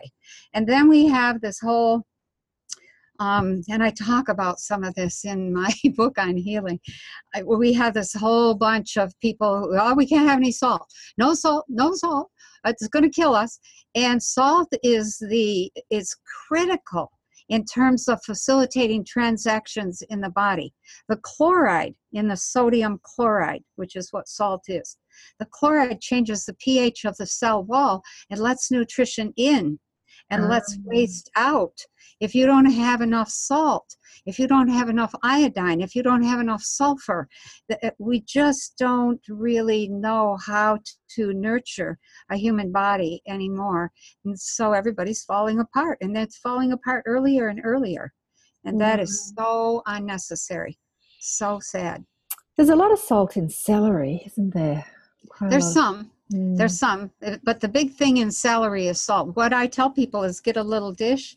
I don't have my dish right here, but a little dish kind of like so, and put a teaspoon or two of salt in it, lick your finger and put it in the salt, and then, you know, lick your finger, lick the salt off, take a swig of water. Just keep doing that. You should be getting a teaspoon of salt a day, and it needs to be good salt. And I say that knowing that some people have kidney trouble, some people have heart trouble. You know, you have to kind of be aware of where you're at. But if you're healthy and you want to stay healthy, you have to increase your salt and well, I suppose all of the minerals. It depends um, because there's so much salt in processed food. I mean, food is just full of, you know, canned tomatoes and all that sort of stuff. But it, it's the chloride in the sodium chloride that is so critical. Right. If you're only getting the sodium, right, that you're only getting half the thing. Right. And if it's real salt, meaning Celtic salt or Hawaiian salt or Himalayan salt, that is right. good for you. Right. Okay. So get some good salt. Oh yeah. dear. Okay. What else did I want to talk about? Multi. Ah, the multidimensional cells. Oh. So. Yeah. Um, in the in the volume one, you saw like ten, well, you say ten thousand. I don't think you were sitting there counting, but that looked like ten thousand. No. yeah, I, it just was. Uh, it went on forever. It's like, oh my God, more me. So you know, when I read this, I thought about this. When I was twenty-four, I was studying as a naturopath. I did naturopathy for five years. Okay. And um, I was living in a household with a whole lot of people. I used to call it the film hippie household because they were all in the film industry. I was working in the film industry, catering and doing all sorts of things to earn um, wow. some money. But I was living with my boyfriend who had a five-year-old daughter. I was mm-hmm. living with a friend. I was living, I was a student. I remember thinking, I'm a, a, a stepmother, I'm a lover, I'm a girlfriend, I'm a friend, I'm a student, I'm a house flatmate. That's and then right. I'd go to work and I was a waitress or a caterer or whatever. And I just remember thinking, how many me's are there? I just seem to be juggling all these roles. And as That's I read, right. about the ten thousand selves. You know, yep. we do have all these selves that we experience both in this yep. lifetime, you know, because right. obviously I'm not the same person today than I was then. You know, there's been many yeah. selves in between then and now. And the body, you know, when we look at these different selves, I mean, this body I'm wearing is not the same body I was wearing as a child or a teenager or a twenty-year-old or a thirty-year-old, forty-year-old That's or fifty-year-old. Right. So there are... You know, we experience this multidimensionality in this lifetime, but then it just extends beyond infinity. Oh, yeah, it does. And that we go back to that every thought creates. Mm-hmm. So, if, you know, if you're driving somewhere and you envision an accident, you've just created that for yourself. It doesn't affect you physically, usually, because the thought it creates this wispy, wimpy version of the self that just doesn't have a birth date, doesn't have any people around it developing it, and so it repeats the same behavior again and again. It's like creating a loop yeah. that experiences one thing, and that is so that is something that is so draining right. to the individual. You have to stop that kind of imagining. That you can't be worrying. You can't, you know, it's uh, it's really important to develop what I call a pool of peace, that you live in a pool of peace. And mm-hmm. and I had a, a friend over one time, and we were doing some work. He was testing my brain waves and, and going, oh my God, you can do stuff I've never seen before. And and I said, oh, and he's, so he said to me at one point, something, we were having kind of a half discussion, half argument. And it was about meditation. And, and he was doing all this meditation and all this chanting. And I said to him, I don't know why you're bothering with all that. Just make every step a meditation, make every breath a meditation. And he said, well, you're probably going to try and tell me you don't, you can clear your mind for more than five minutes at a time. And I said, I can clear my mind for days at a time. And he was, he didn't know what to say. And it, it's, that is the difference between living in a pool of peace and, and being in chaos all the time. And yeah. So when you live in a pool of peace, you don't have any expectations. You don't have any judgment. You don't have any, gotta have this. You don't have any um, trying to, you know, people often get wrinkles. I'm not sure I can do it. It's kind of like that. Because they're trying to make the world be the way they want. And that, yeah. it, you can't do that. You have to let it be. Oh, it's so interesting. You know, when you learn about law of attraction and, and being a deliberate creator, people try yeah. so hard to think positively so that they can get what they want, but they don't understand that that striving yeah. to create is counterproductive to the creation process. Yeah. Uh, I mean, Deepak Chopra said it. What did he say? He said, going from striving to arriving. When you're in the arriving, when you're... Very good. When you're living in the energy of the vibration, the, the emotional state of I have it now, so whatever it is that I want, whether it's the lover or the money or right. the new earth or the enlightenment or the psychic ability or whatever, yeah. if you're living in the I have it now, you know, experience or the I have it now feeling, you've arrived yeah. and now you're in the creative process rather than the wanting. You know. That's true. I tell my students, um, you have to, I don't use those terms, but you have to practice things. Yeah. You have to stick your neck out and try and, and see what happens. And, and so I have my students get a notebook and date and time the various directions they give themselves and see how long it takes to be able to achieve that yeah. or to see a particular future date. And write down what they see, and then when that day comes, check back and see, what did I write? Oh my God, it's what I wrote. Yeah. And they got all upset and discombobulated because they did something that they didn't think they could do. Yeah. It's really important. And I, it isn't about seeing or thinking uh, something that you want. It's about feeling it. It feeling. is all about feeling. Feeling, feeling, feeling, feeling. Can't yeah. say that enough. Feeling, feeling, feeling as yeah. if. Yeah, feeling as if, feeling as if, feeling as if. Imagining right. and feeling as if. Well, the imagination yeah. helps to evoke that feeling. Like if I can imagine what that would feel like, what would that would look like, I can evoke the feeling. Yeah, yeah. feeling as yeah. if. Yes, yes, yes. And once you can achieve that feeling, if that's, you're going to very quickly decide whether that's enough. And that's yeah. very important. Yeah. You will, you judge, you have to judge, you have to make some decisions for yourself about, is, is this what I thought it would be? Yeah. Is this as fulfilling as I imagined it yeah. would be? That's interesting, isn't it? And and it's hard for a lot of students who come in and they have this very clear idea about what they want to be. And that's not what their gifts are. The gifts yeah. are over here. And they're like, but I want these. And oh, yeah. I'm like, no, mm-mm. Go with what you have developed. That. That will lead you to the rest. That's so you have to start where your gifts are obvious. Yeah. And, and just try stuff. Try stuff. Okay, there's so much to talk to you about, Penny. I, I want to talk about the, the sex with your husband, you know, in the, the alternative okay. the alternative self, waking yeah. you up to have sex with you, because I think that this is hilarious, this part in the book. Okay, so when you got in contact with your multidimensionality, you started meeting other aspects of yourself in different right. Obviously, they're in different timelines. Some were past, future, but some were in a, this timeline, right? The, yeah. Uh, this woman that you met that was you, was she living this earth in this timeline? I was a bit confused about that. Mm-hmm. So she was yes. like a reincarnation of you but living in this time, like in okay. another place.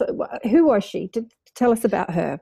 Okay, so, um, so let's say it this way.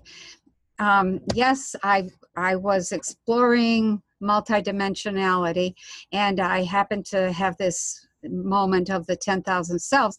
Most of those selves were so wispy and ghost-like that they were irrelevant. Right. But there were a couple that were highly developed and very physical and very intelligent.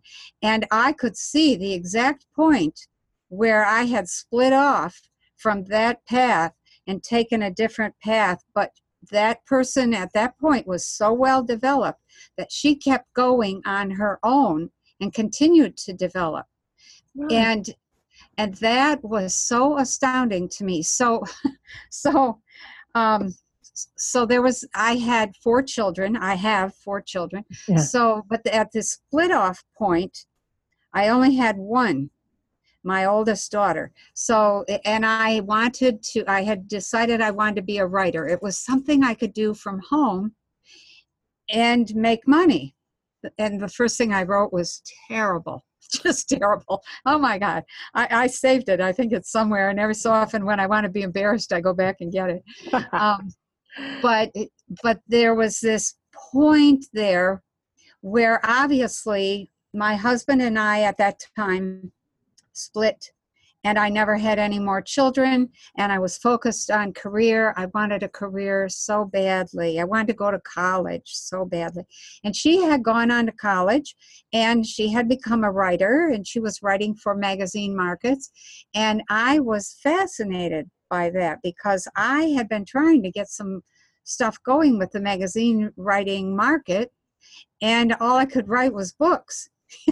And she wanted to write books, and so we kind of looked at each other, and we had a little bit of dialogue. And, and so long story short, uh, I tell her that I've gone on and I'm married, and I had, um, you know, I ended up having four children. I didn't get a divorce, and that I was married now to this other person. So um, she comes in the middle of the night, and she says, hey, um, wake that guy up. You know, I, I haven't had a man in a long time. And I'm like, what? No, it's the middle of the night. Go away. And she would not leave me alone. And I just, you know, after I don't know how long of her bugging and nagging and pushing, I finally thought, well, let me see, you know, hey, Jim. And so, you know, we ended up making love, and she, we get all done, and she goes, thank you, that was wonderful, bye. And I was like, oh my God. And, and so I told Jim about it, you know, the next morning, or maybe I mentioned it to him that night and then told him some more the next morning. And um, a couple of nights later, Uh, it, it was a long, hard day, and, and I was I was exhausted. And he says to me, um, we're getting ready for bed. He says, you want to make love? And I said, heck no, I'm pooped. Yeah. And so, okay, fine. A few minutes later, he comes in the bathroom where I'm brushing my teeth, and he says, how do I get in touch with that writer self? I was like, oh, great.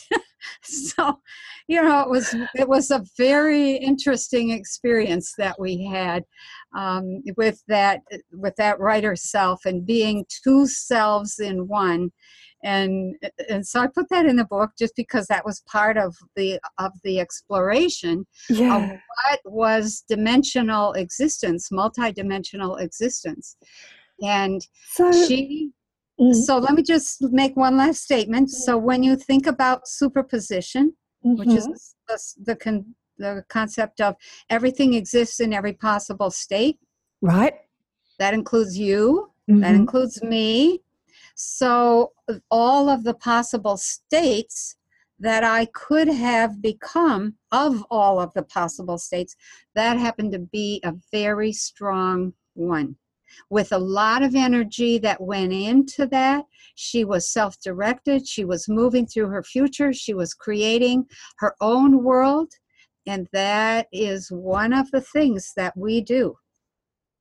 We create all these alternate selves, and then they begin to feed energy into us or suck energy out of us. And that is not taken into account when we think about psychological conditions yeah. or, or perception or any of those kinds of things. So is she living in another timeline, another timeline of Earth, like a prob- uh, like a um, parallel universe, parallel Earth? Yes. So so when you think about how dynamic the the Earth is, or the, the reality is, at any moment in time, you could make a decision that says, I'm going to quit this job and go work over there. Some part of you keeps going with the job you have, and that is not understood. And we are not very good at retrieving that energy yet to make sure all of our energy goes with us. So why do we need to retrieve it? Because that's part of your energy. Because that becomes, if you, it's like, um, so when you stop spinning off versions of yourself, you stop losing energy.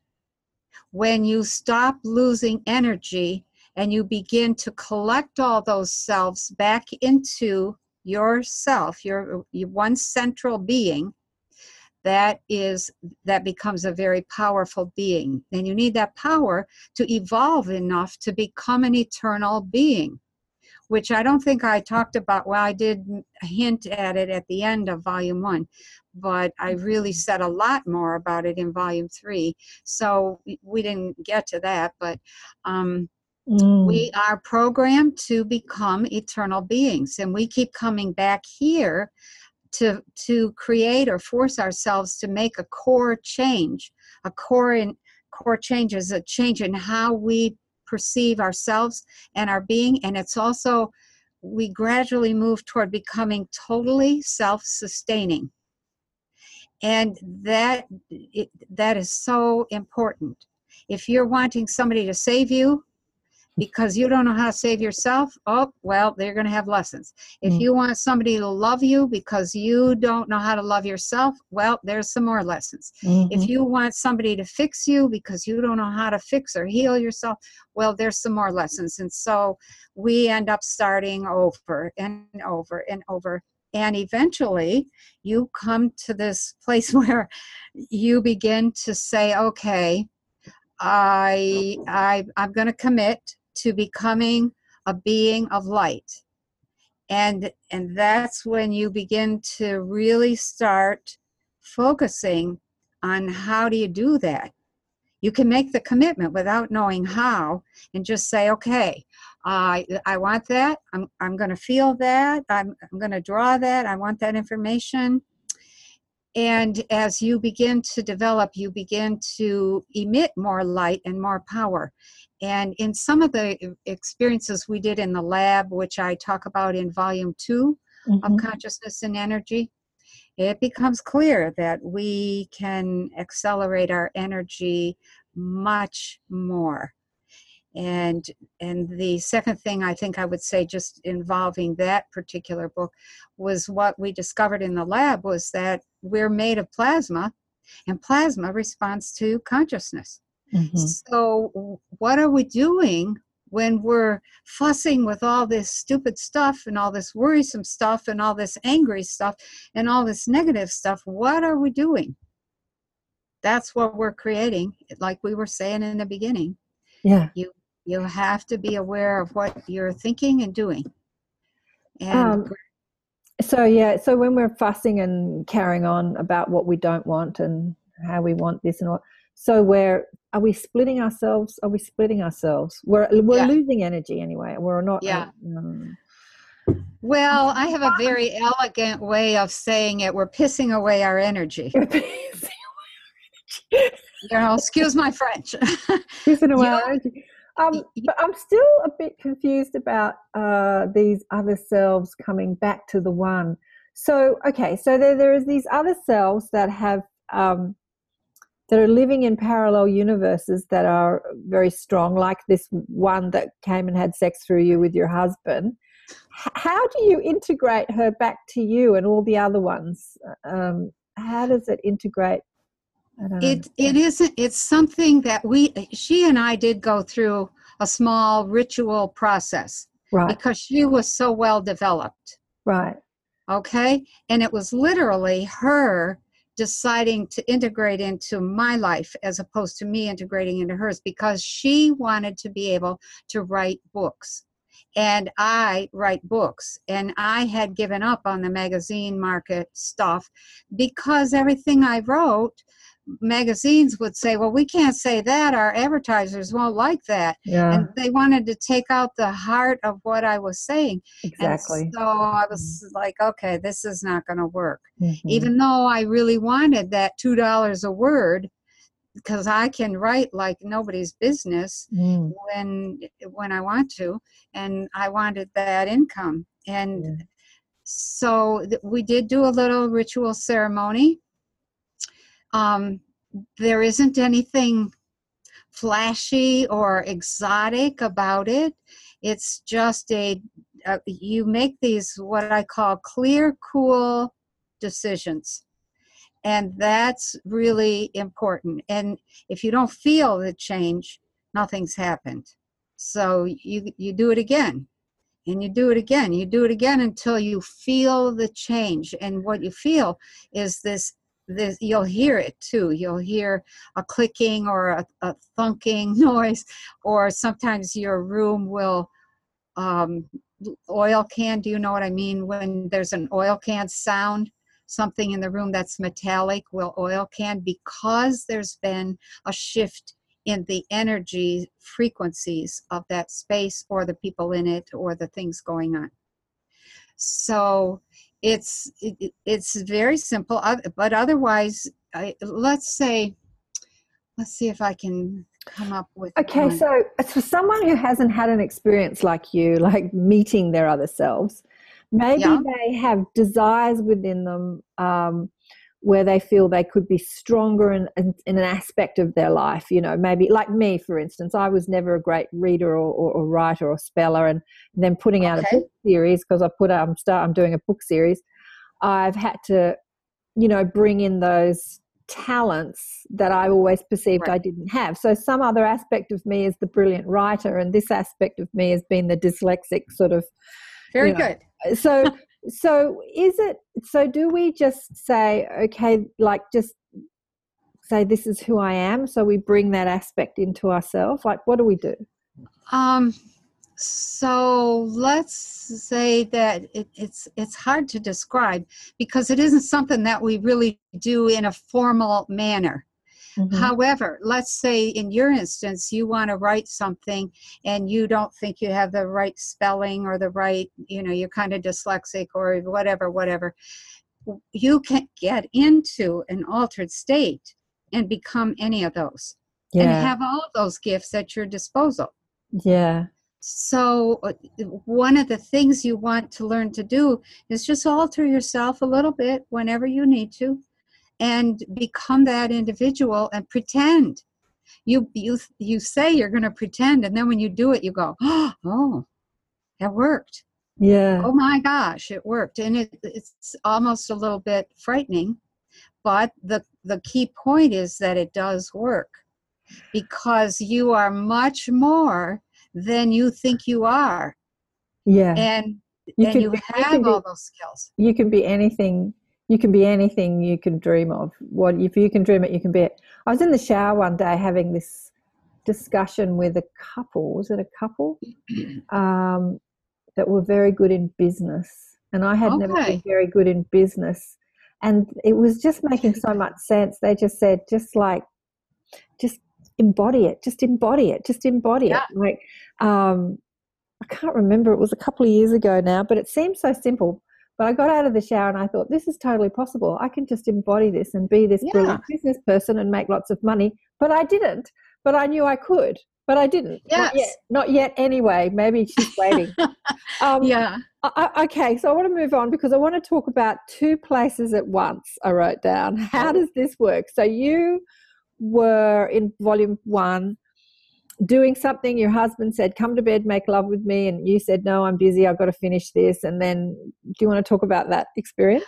Yeah, um, yeah, I think that was that was quite the evening. We'll just leave it at that. But um, but two places at once uh, occur. That that occurs when you loosen your attention on this world just a little bit. It doesn't. It isn't something that you can do very easily under control. Yes, I have done it, and I do it at will. Um, and and I'm not.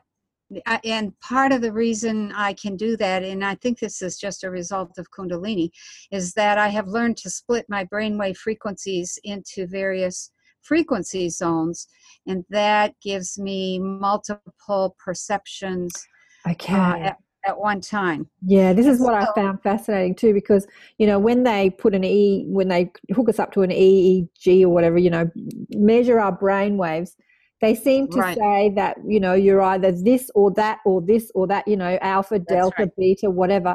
But you're yep. saying that simultaneously you can be operating in theta and alpha and beta. just And high beta. And high beta. And, and gamma. And, ga- and gamma. So you're saying that it doesn't have to be one or the other. It can be multiple different frequencies.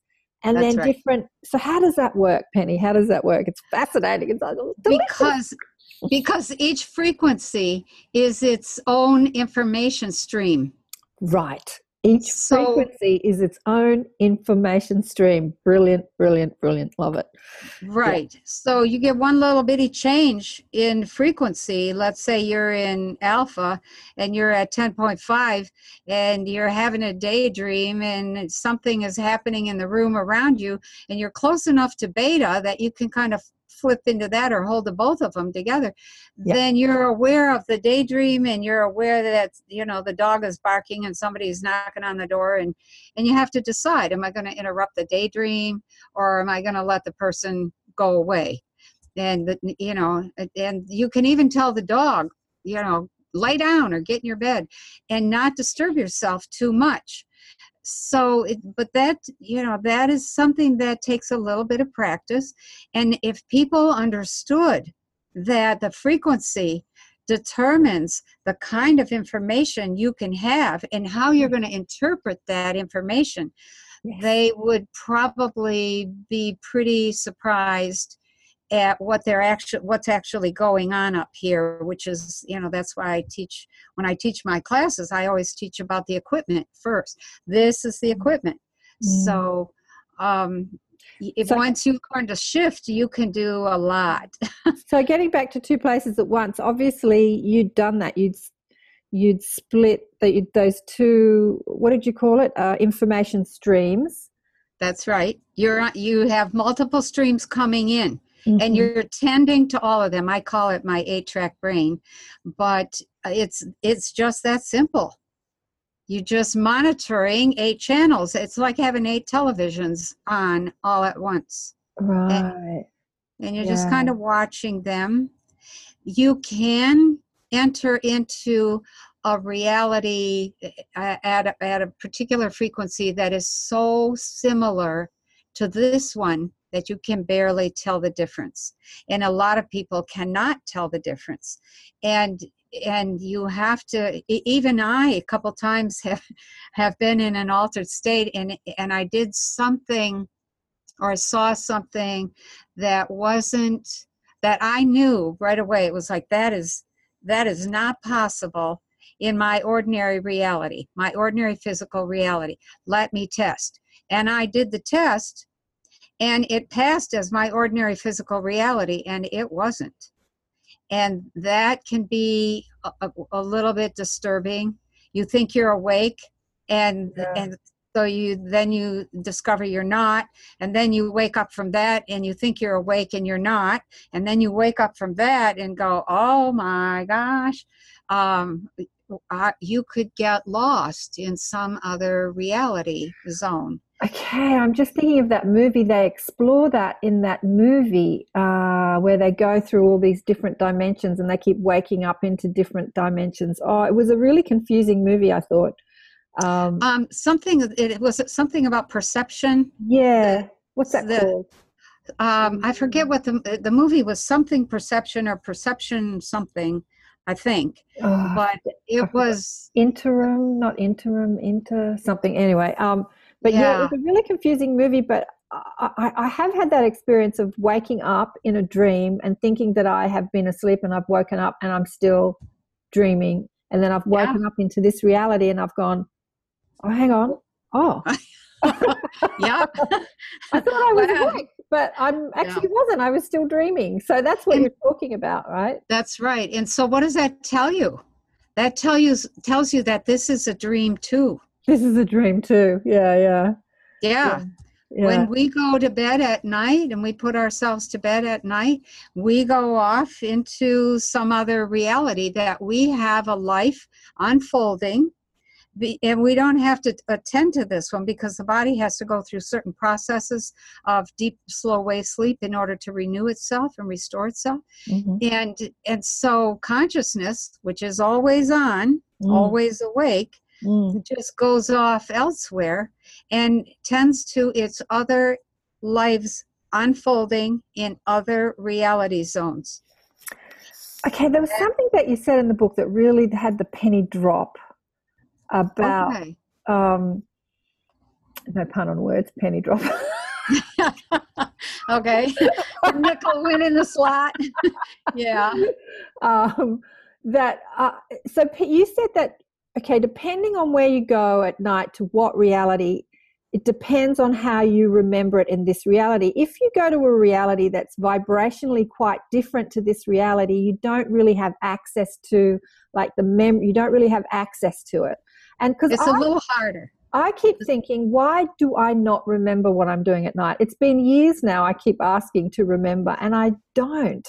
And so when I was uh, reading that, I'm thinking, I'm obviously going somewhere that is so different to this reality that I just don't have access to it when I wake up, when I reemerge into this reality. That's what well, I... That's um, part of it. But if you do not have enough B vitamins, B two, B three, and B six right. in your system, right. then you're, it's very difficult to remember your dreams. Okay, so take so, some vitamin B. Maybe that'll help. Yeah.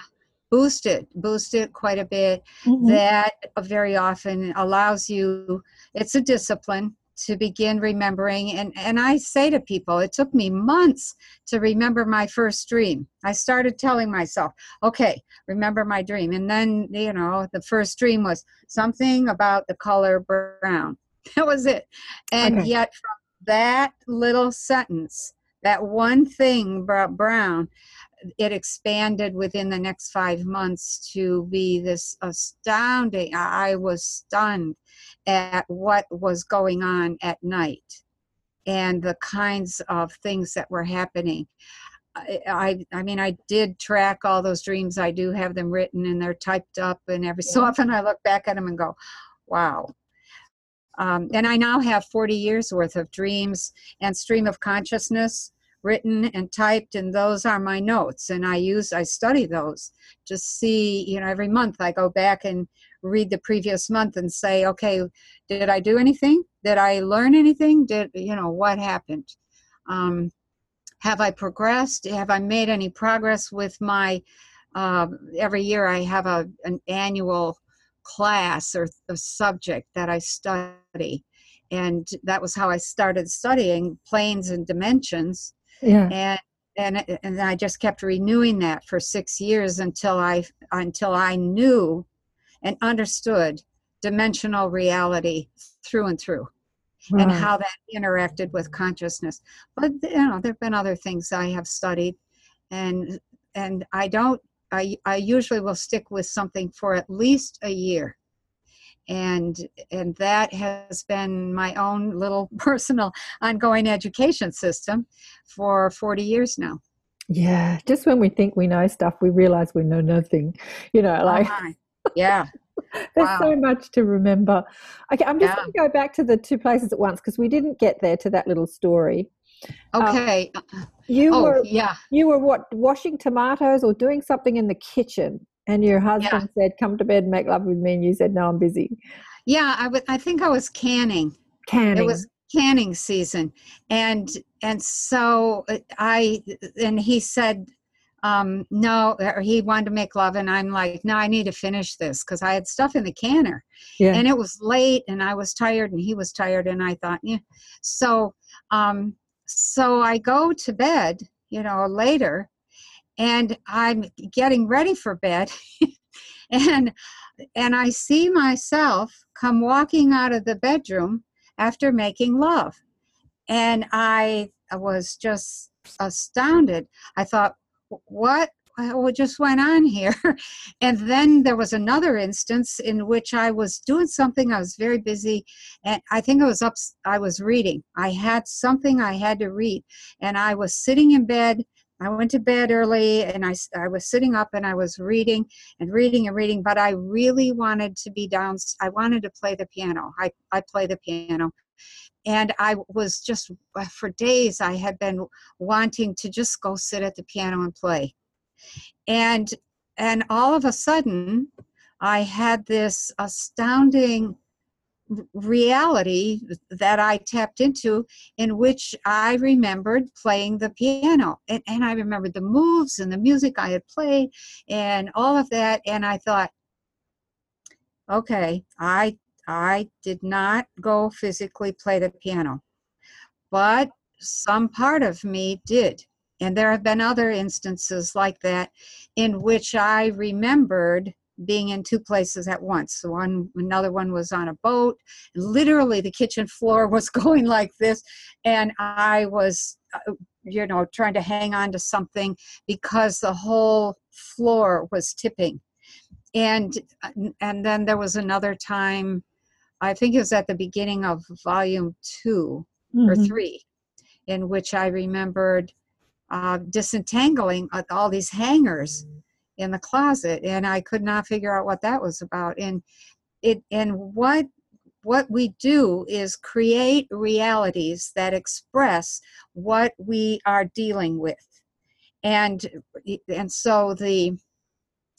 The playing of the piano, that was just, I wanted to play the piano. So part of me broke away and went to play the piano. Yeah. I wanted to stop and make love, but I couldn't leave the stuff in the canner. And so part of me broke away and went to make love. Part of me wanted to, um, or was dealing with all this unsettled stuff that was happening here at the farm. And that triggered this double memory of being a sailor on a ship. I've had other things where I remembered specific details of a death, detail by detail, second by second, what it's like for the body to shut down in a drowning experience. Right. Things, you know, that were not so pleasant, but then things like the piano was very pleasant. And what you come to understand is that we, it, when we want something strongly enough and we won't let ourselves have it physically, yeah. some part of us is going to go have that. We're yeah. going to go do that. And that is the nature of consciousness. I think I remember reading the Seth material, because I read the Seth material in my twenties, so it was a long time ago, thirty uh-huh. years ago. Uh, that the more powerful the thought or desire, the more powerful the manifestation. And I remember thinking, be mm-hmm. it positive or negative, like, um, you know, Esther Hicks says that the power of a positive thought is so much stronger than the power of a negative thought because it holds more energy, because positive energy is source energy. But then the Seth material says, you know, the stronger the thought, the more it matters. So even anger, like when you're, like maybe you hate someone and you beat them up in your head, maybe some part of you goes and does that. That is true. That is true. I think um, power does not care what it is used for. Right.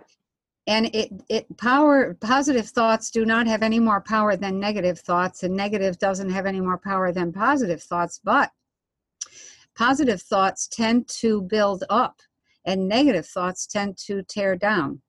And yep. if you, and the yep. whole secret is the amount of emotion behind the thought. The amount you, of emotion behind the thought. Yeah. Yeah. If you don't have the emotion, then the thought is just going to be wimpy. It's just going to go out there and create some ghost-like image like I was seeing with the ten thousand selves. Right. The ones that had the power behind them were these passionate things that I wanted, which was to become this writer, this magazine writer in this one particular case. Yeah. And and and I and I learned also from dealing with my friends, the elves, that you do not want to be a doormat because you don't have any power then. And and a doormat is somebody who has come to believe that they need to be at peace all the time. They shouldn't be angry. They shouldn't get upset. They shouldn't be irritated. So they hide all that. And that doesn't help. Nothing right. happens. Yeah. Okay. So what yeah. you're saying is, because I want to reiterate this, because you shouldn't be a doormat in that pretend to be happy when you're not. So that, like Esther would say, right. Esther Hicks, don't slap a happy face on an empty gas tank. You know, like, right. so I'm feeling angry, but I'm going to pretend that I'm at peace. Like, yeah. you've got to own that energy. That's right. That's right. Mm. And and what happens, we're this big energy system. You have this, um, I think it's not understood by a lot of people that you can't have a feeling unless you have the chemical that supports that feeling. Feeling is chemically, chemically based. Mm-hmm. Okay, so now let's back up another step. You can't have the chemistry without the frequency matrix that those molecules exist within. Exactly. So chemistry follows frequency, right. and and feeling is a chemical state. It's a frequency state as well as a chemical state. The feeling is the indication of the frequency. That's right. It's yeah. the physical expression. And so you so you have this anger or something. Maybe your father beat you or your mother ignored you or whatever.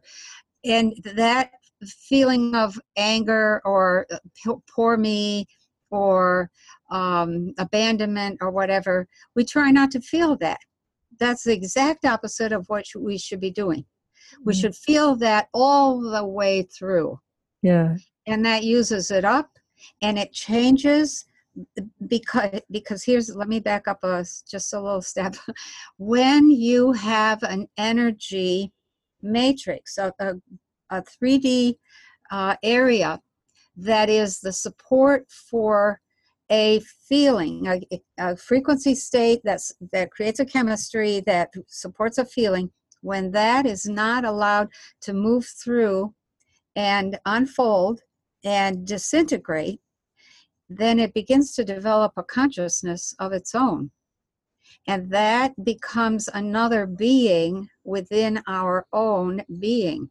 Wow. And that then buggers up all kinds of things because we won't feel it and allow it to dissipate. Integrate it in, own it, and say, okay, this uh, this is your part of me. That being changes the instant it is acknowledged. Wow. We cannot hide from what we are feeling. We can't stop it. We can't cover it. Oh, that's so interesting. What you look at disappears. What you acknowledge that's right. disappears. That's right. Yep. Wow, that's powerful, isn't it? It is. And I think... I think looking you, at it without judgment too. So so maybe yeah. pretending not to be angry when you're angry, and then saying, you know what, I'm actually really angry. I'm really seething right now. But not but not like I shouldn't be, I shouldn't be, I shouldn't be, I should be that's love right. and light.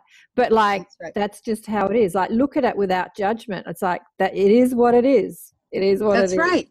We're human. We have this whole range of feelings. Yeah. We need to feel what we are humanly capable of feeling. Yeah. There has to be some discipline. You, you, what you discover is that if you keep trying to go back and nurture that anger, it'll keep staying. But if you feel it all the way through, it tends to disintegrate. Ooh, and you can't feel it anymore. This is so interesting. For years, I came from a really angry family. My grandfather was really angry, angry as in explosively angry. Oh, my yeah. father was really angry, you know, violently angry. And I remember, you know, as a young consciousness student, trying to be love and light and trying not to be angry or overcome my anger or fix yeah. my anger or whatever. And right. I remember once um, standing up at, at, at, a, at, a, at a workshop and talking about my anger and to, and being authentic about how I've been trying to deal with my, and after owning right. that I was angry publicly, yes, like instead of trying to be the sweet little love and light and you know um, um it actually all dissipated. Right, it, it does. I, I remember I didn't really have anger issues after that. I, I, it, mm-hmm. As in like getting angry, not being able to take the you know lid off a thing. Like, you know what I mean, like. That's silly anger, yes. but yeah, yeah. So it's that's so it actually happened to me. Yeah, I just yeah, mm-hmm. interesting. Yeah, that I've watched that dissolve in so mm-hmm. many people, and then I've watched them because that was their identity. Try to re-trigger that, and I would say, "What are you doing? What are you doing? You have to find a new way of being." If you have been relying on anger to make half your personality. Yeah, yeah.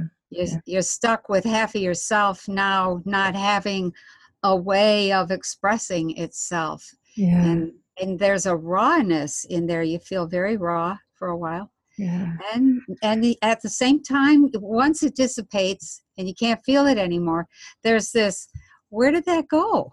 Why did that, why can't, why don't I feel that anymore? Why does that not bother me? Yeah. Um, what you look at disappears. Oh, there's so much I wanted to talk to you about. Physical body started to form around you as you were astral traveling in a friend's oh, house. Yeah. How did this Oops. work? You know, we've been going for nearly two hours. It's gone like that. It's just been so. Oh. uh, what are, and, and creating the self with intention, creating a healthy spine. Yeah. We, sp- we spoke about that. The robe said your idea of right. death is a mistake in thinking. Yeah. You are here. What did I write down? The robes. I love that. You are here. Oh, I haven't. Um, yeah. Let's talk the about. Let's talk about the robes. Your mistaken death is a is a your idea of death is a mistaken thinking. That yeah. That, I thought that was really key. Yeah. They said that we had. They said you have a saying that death and taxes are the only thing that you cannot escape from. And what we're telling you is that death is a mistaken thinking, and you've imposed the taxes on yourself. What is your problem? I love it. So, I love it. I'm never going to say that ever again, Penny. Yeah, death and yeah. taxes. Throw that one out the window. Right. And they said the only thing that is inescapable is the evolution of consciousness. Oh, period. The only thing that is inescapable is the evolution of consciousness, period. Yeah. Brilliant. At the time I thought, well, okay, so let's do it. But I had no clue how to do it back then. And but I never I never forgot that statement, death is a mistake in thinking. Death is a mistake that, in thinking. Yeah, that struck me right to the right to the heart of my own self. And and I have very uh very I've explored, I've done some work around this whole idea of death. And and it's become clear some things. We have a lot of fairy tales and a lot of new age um, gobbledygook and a lot of magical thinking that is just not grounded in any kind of reality. And, and, and I think because of that, we do not understand.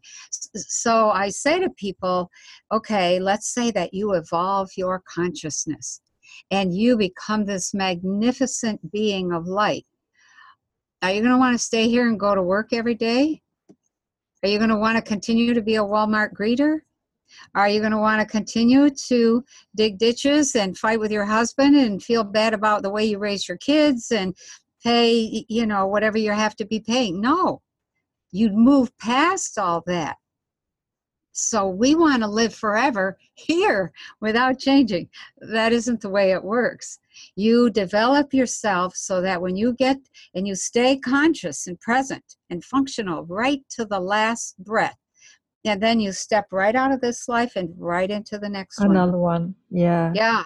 Fully conscious. Fully conscious. I was having this talk with Jürgen. I think Jürgen was the last person I spoke to on the show. Yeah. You know Jürgen, Ziva? Yeah. And, and we were talking about people that didn't know they were dead.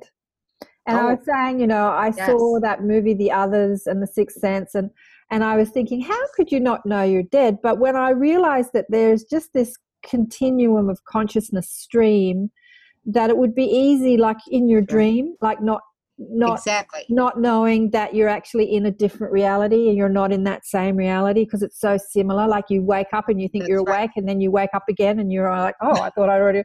So it, yeah, yes. so it, there's just a conscious stream of, mm-hmm. you know, a never-ending eternal stream of life and different That's experiences. Right. But I have to say, I don't think I'd want to stay in any one experience forever because I think there's just too many yeah. experiences to um, explore and, and create in and and and um, yeah. and have experiences in. So, right. um, so this death experience that we talk about here is, um, you know, the ending of this uh, creative experience in this reality and, and on to another one. Yeah, that's yeah. exactly what it is. Mm. And you hope. You hope that you will move into a reality, the next one, with all of your consciousness and all of your foibles and all of your interests and your passions, because you've contributed to this life, now you're going to contribute to that one. Right. And you don't want to have to come back and start over because you just didn't take responsibility for knowing how to take care of a body. You didn't take responsibility for the evolutionary process in consciousness. You didn't do what you came here to do. You didn't. I, I, I, I, I. Okay, so, so, yeah. so the, the main message of all of this and all your research, exploration, creation, all of yeah. it, I feel like it's like take responsibility. Take responsibility for the vehicle oh. you're wearing. Take responsibility for the, yep. the thoughts and the feelings you're evoking, the chemistry. Like take responsibility. You're not a victim to any of it. You're the creator of all of it. That's right.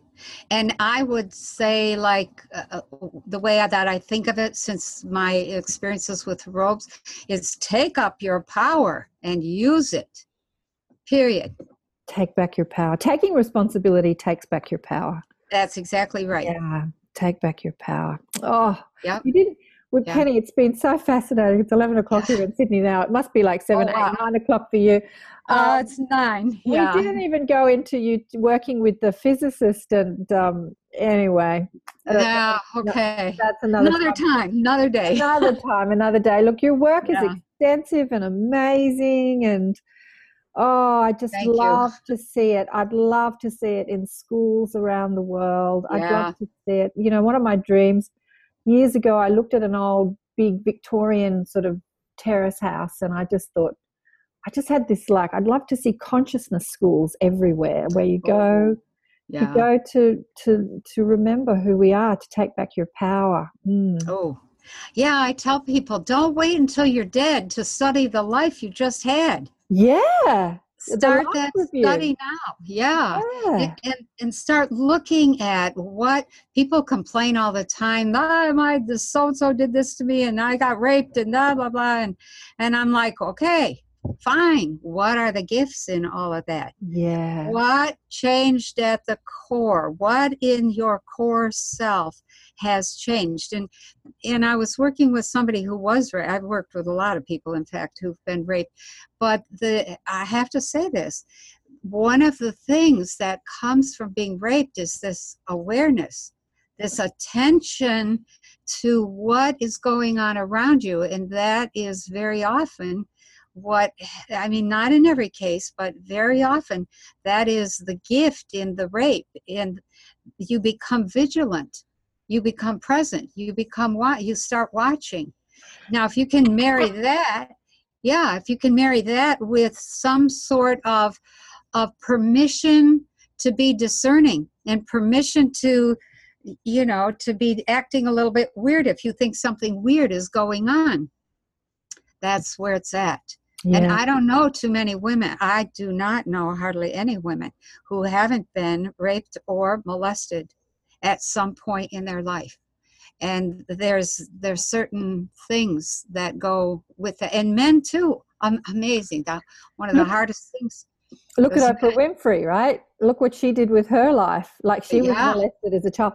But you know, it's interesting. Yeah. You become really present to your sexual energy too, which is something we didn't go into. That's right. Such a powerful energy. Yes. And, you know, I've got clients and friends that have been raped, and some have gone on and been over promiscuous, and some have completely shut it down because they were right. fearful of it, or they saw, I don't know, or it kind of got screwed up in their head and they were like over promiscuous. Right. That sexual energy is such an attractive energy, such a powerful, it it's all a part of the Kundalini energy you spoke. So I found when I was young and hot, right, I was very scared of my sexual energy because yeah. it attracted too we many are. people and I didn't like the attention. Yeah. But, um, yeah, it's right. really interesting. Being raped really gets you really present to your sexual energy. Yeah, it does. It does. Mm. And it, it wakes up your power. It wakes up, um, you know, there's a whole thing about ego that we could talk about at some point. That ego is really important.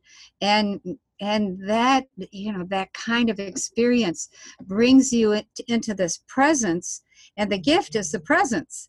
Skip the way you got there. Stick with what the presence offers you.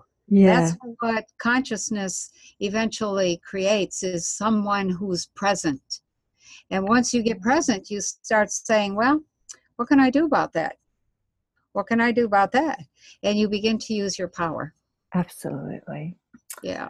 Oh, darling one, it's been such a pleasure and a joy to talk with you today. Honestly, it's just okay. been beautiful. It's just gone so quickly, two hours. I know. Um, wow. So, so if people have lasted this long, two hours, and they're listening on audio, where can people find your work? And obviously, if you want the books, I'm going to put the affiliate links on my link. So if you okay. want to support the show, you can buy the books through my affiliate link. I always forget to say that, but um, but your website, I'll have the website on the YouTube, but for people that are listening okay. on audio, what's your website? It's w w w dot consciousness on fire, consciousness on fire dot com. I love that, consciousness on fire dot com. Yeah. I and was, are you going to be doing any like um, consciousness teaching online, or is it all mm-hmm. in person? You're going to do No. It? I have to go to online. In fact, I have my Intuition One class ready to upload. Um, I just have two more recordings that have to be made. And so I'm planning to upload by Labor Day. And then Intuition Two will go up, and then three, and then four. Um, so those are coming between now and the end of the year. And my books are, uh, they're everywhere, uh, pretty much. Amazon has them.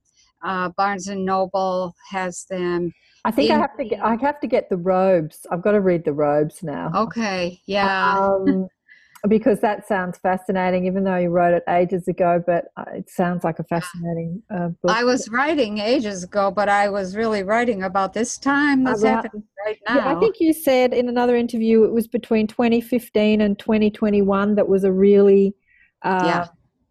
concentrated that, time frame, yeah. which we're in the thick of right now. Yeah, that's right. Yeah, immense tension, immense change, immense exposures of things that were rotten to the core, um, yeah. and and the the slow disintegration of a number of institutions. Um, yeah, that. I see that happening right now. And the upsurgence and uprising of consciousness institutions. That's right. I keep holding this right. vision. I light centers all over the planet, all connected to each other, yeah. where people are learning about their consciousness. It's, yeah. it's a big dream of mine. I don't know if I'll realize it this lifetime, but it's going to happen. Yeah. Someone will Very do it. Good. It doesn't have to be me. That's right. That's right. I tell people, wow, we don't have nearly enough teachers, coaches, guides to get us through to twenty fifty. That is, we're going to have to... They have some help. So yeah, yeah, yeah. And people will often say, I don't know very much. And I'm like, yes, you do. You know, yeah. much more than you think you do. Yeah. You know, and if you're willing to learn and expand, then you get even better. Yeah. So. Well, that's one of my mandates, is to get the teachers out there, to get people sharing their story, get them tapped into their guidance, get them talking, get them right. out there, you know, and, uh, yeah, you've done some amazing things along those lines. Like, holy cow, look at all these interviews. Wow. I know, it's great, isn't it? But, yeah. Um, but thank you again. It's been such a bliss, such a pleasure. And we'll talk again another time. Okay. All right. Thank you. Thank you. Thank you. Appreciate it.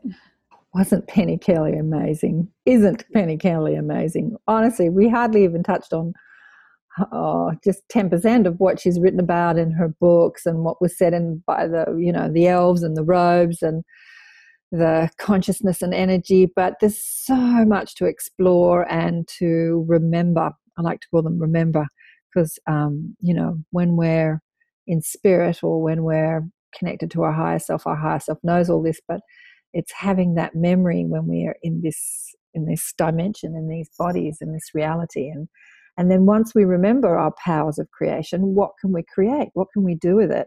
We can create universes, societies. We can create worlds. We're infinite genius creators. And uh, we have to remember how to do that.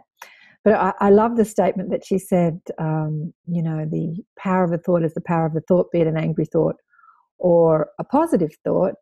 But an angry thought destroys and a positive thought creates. So...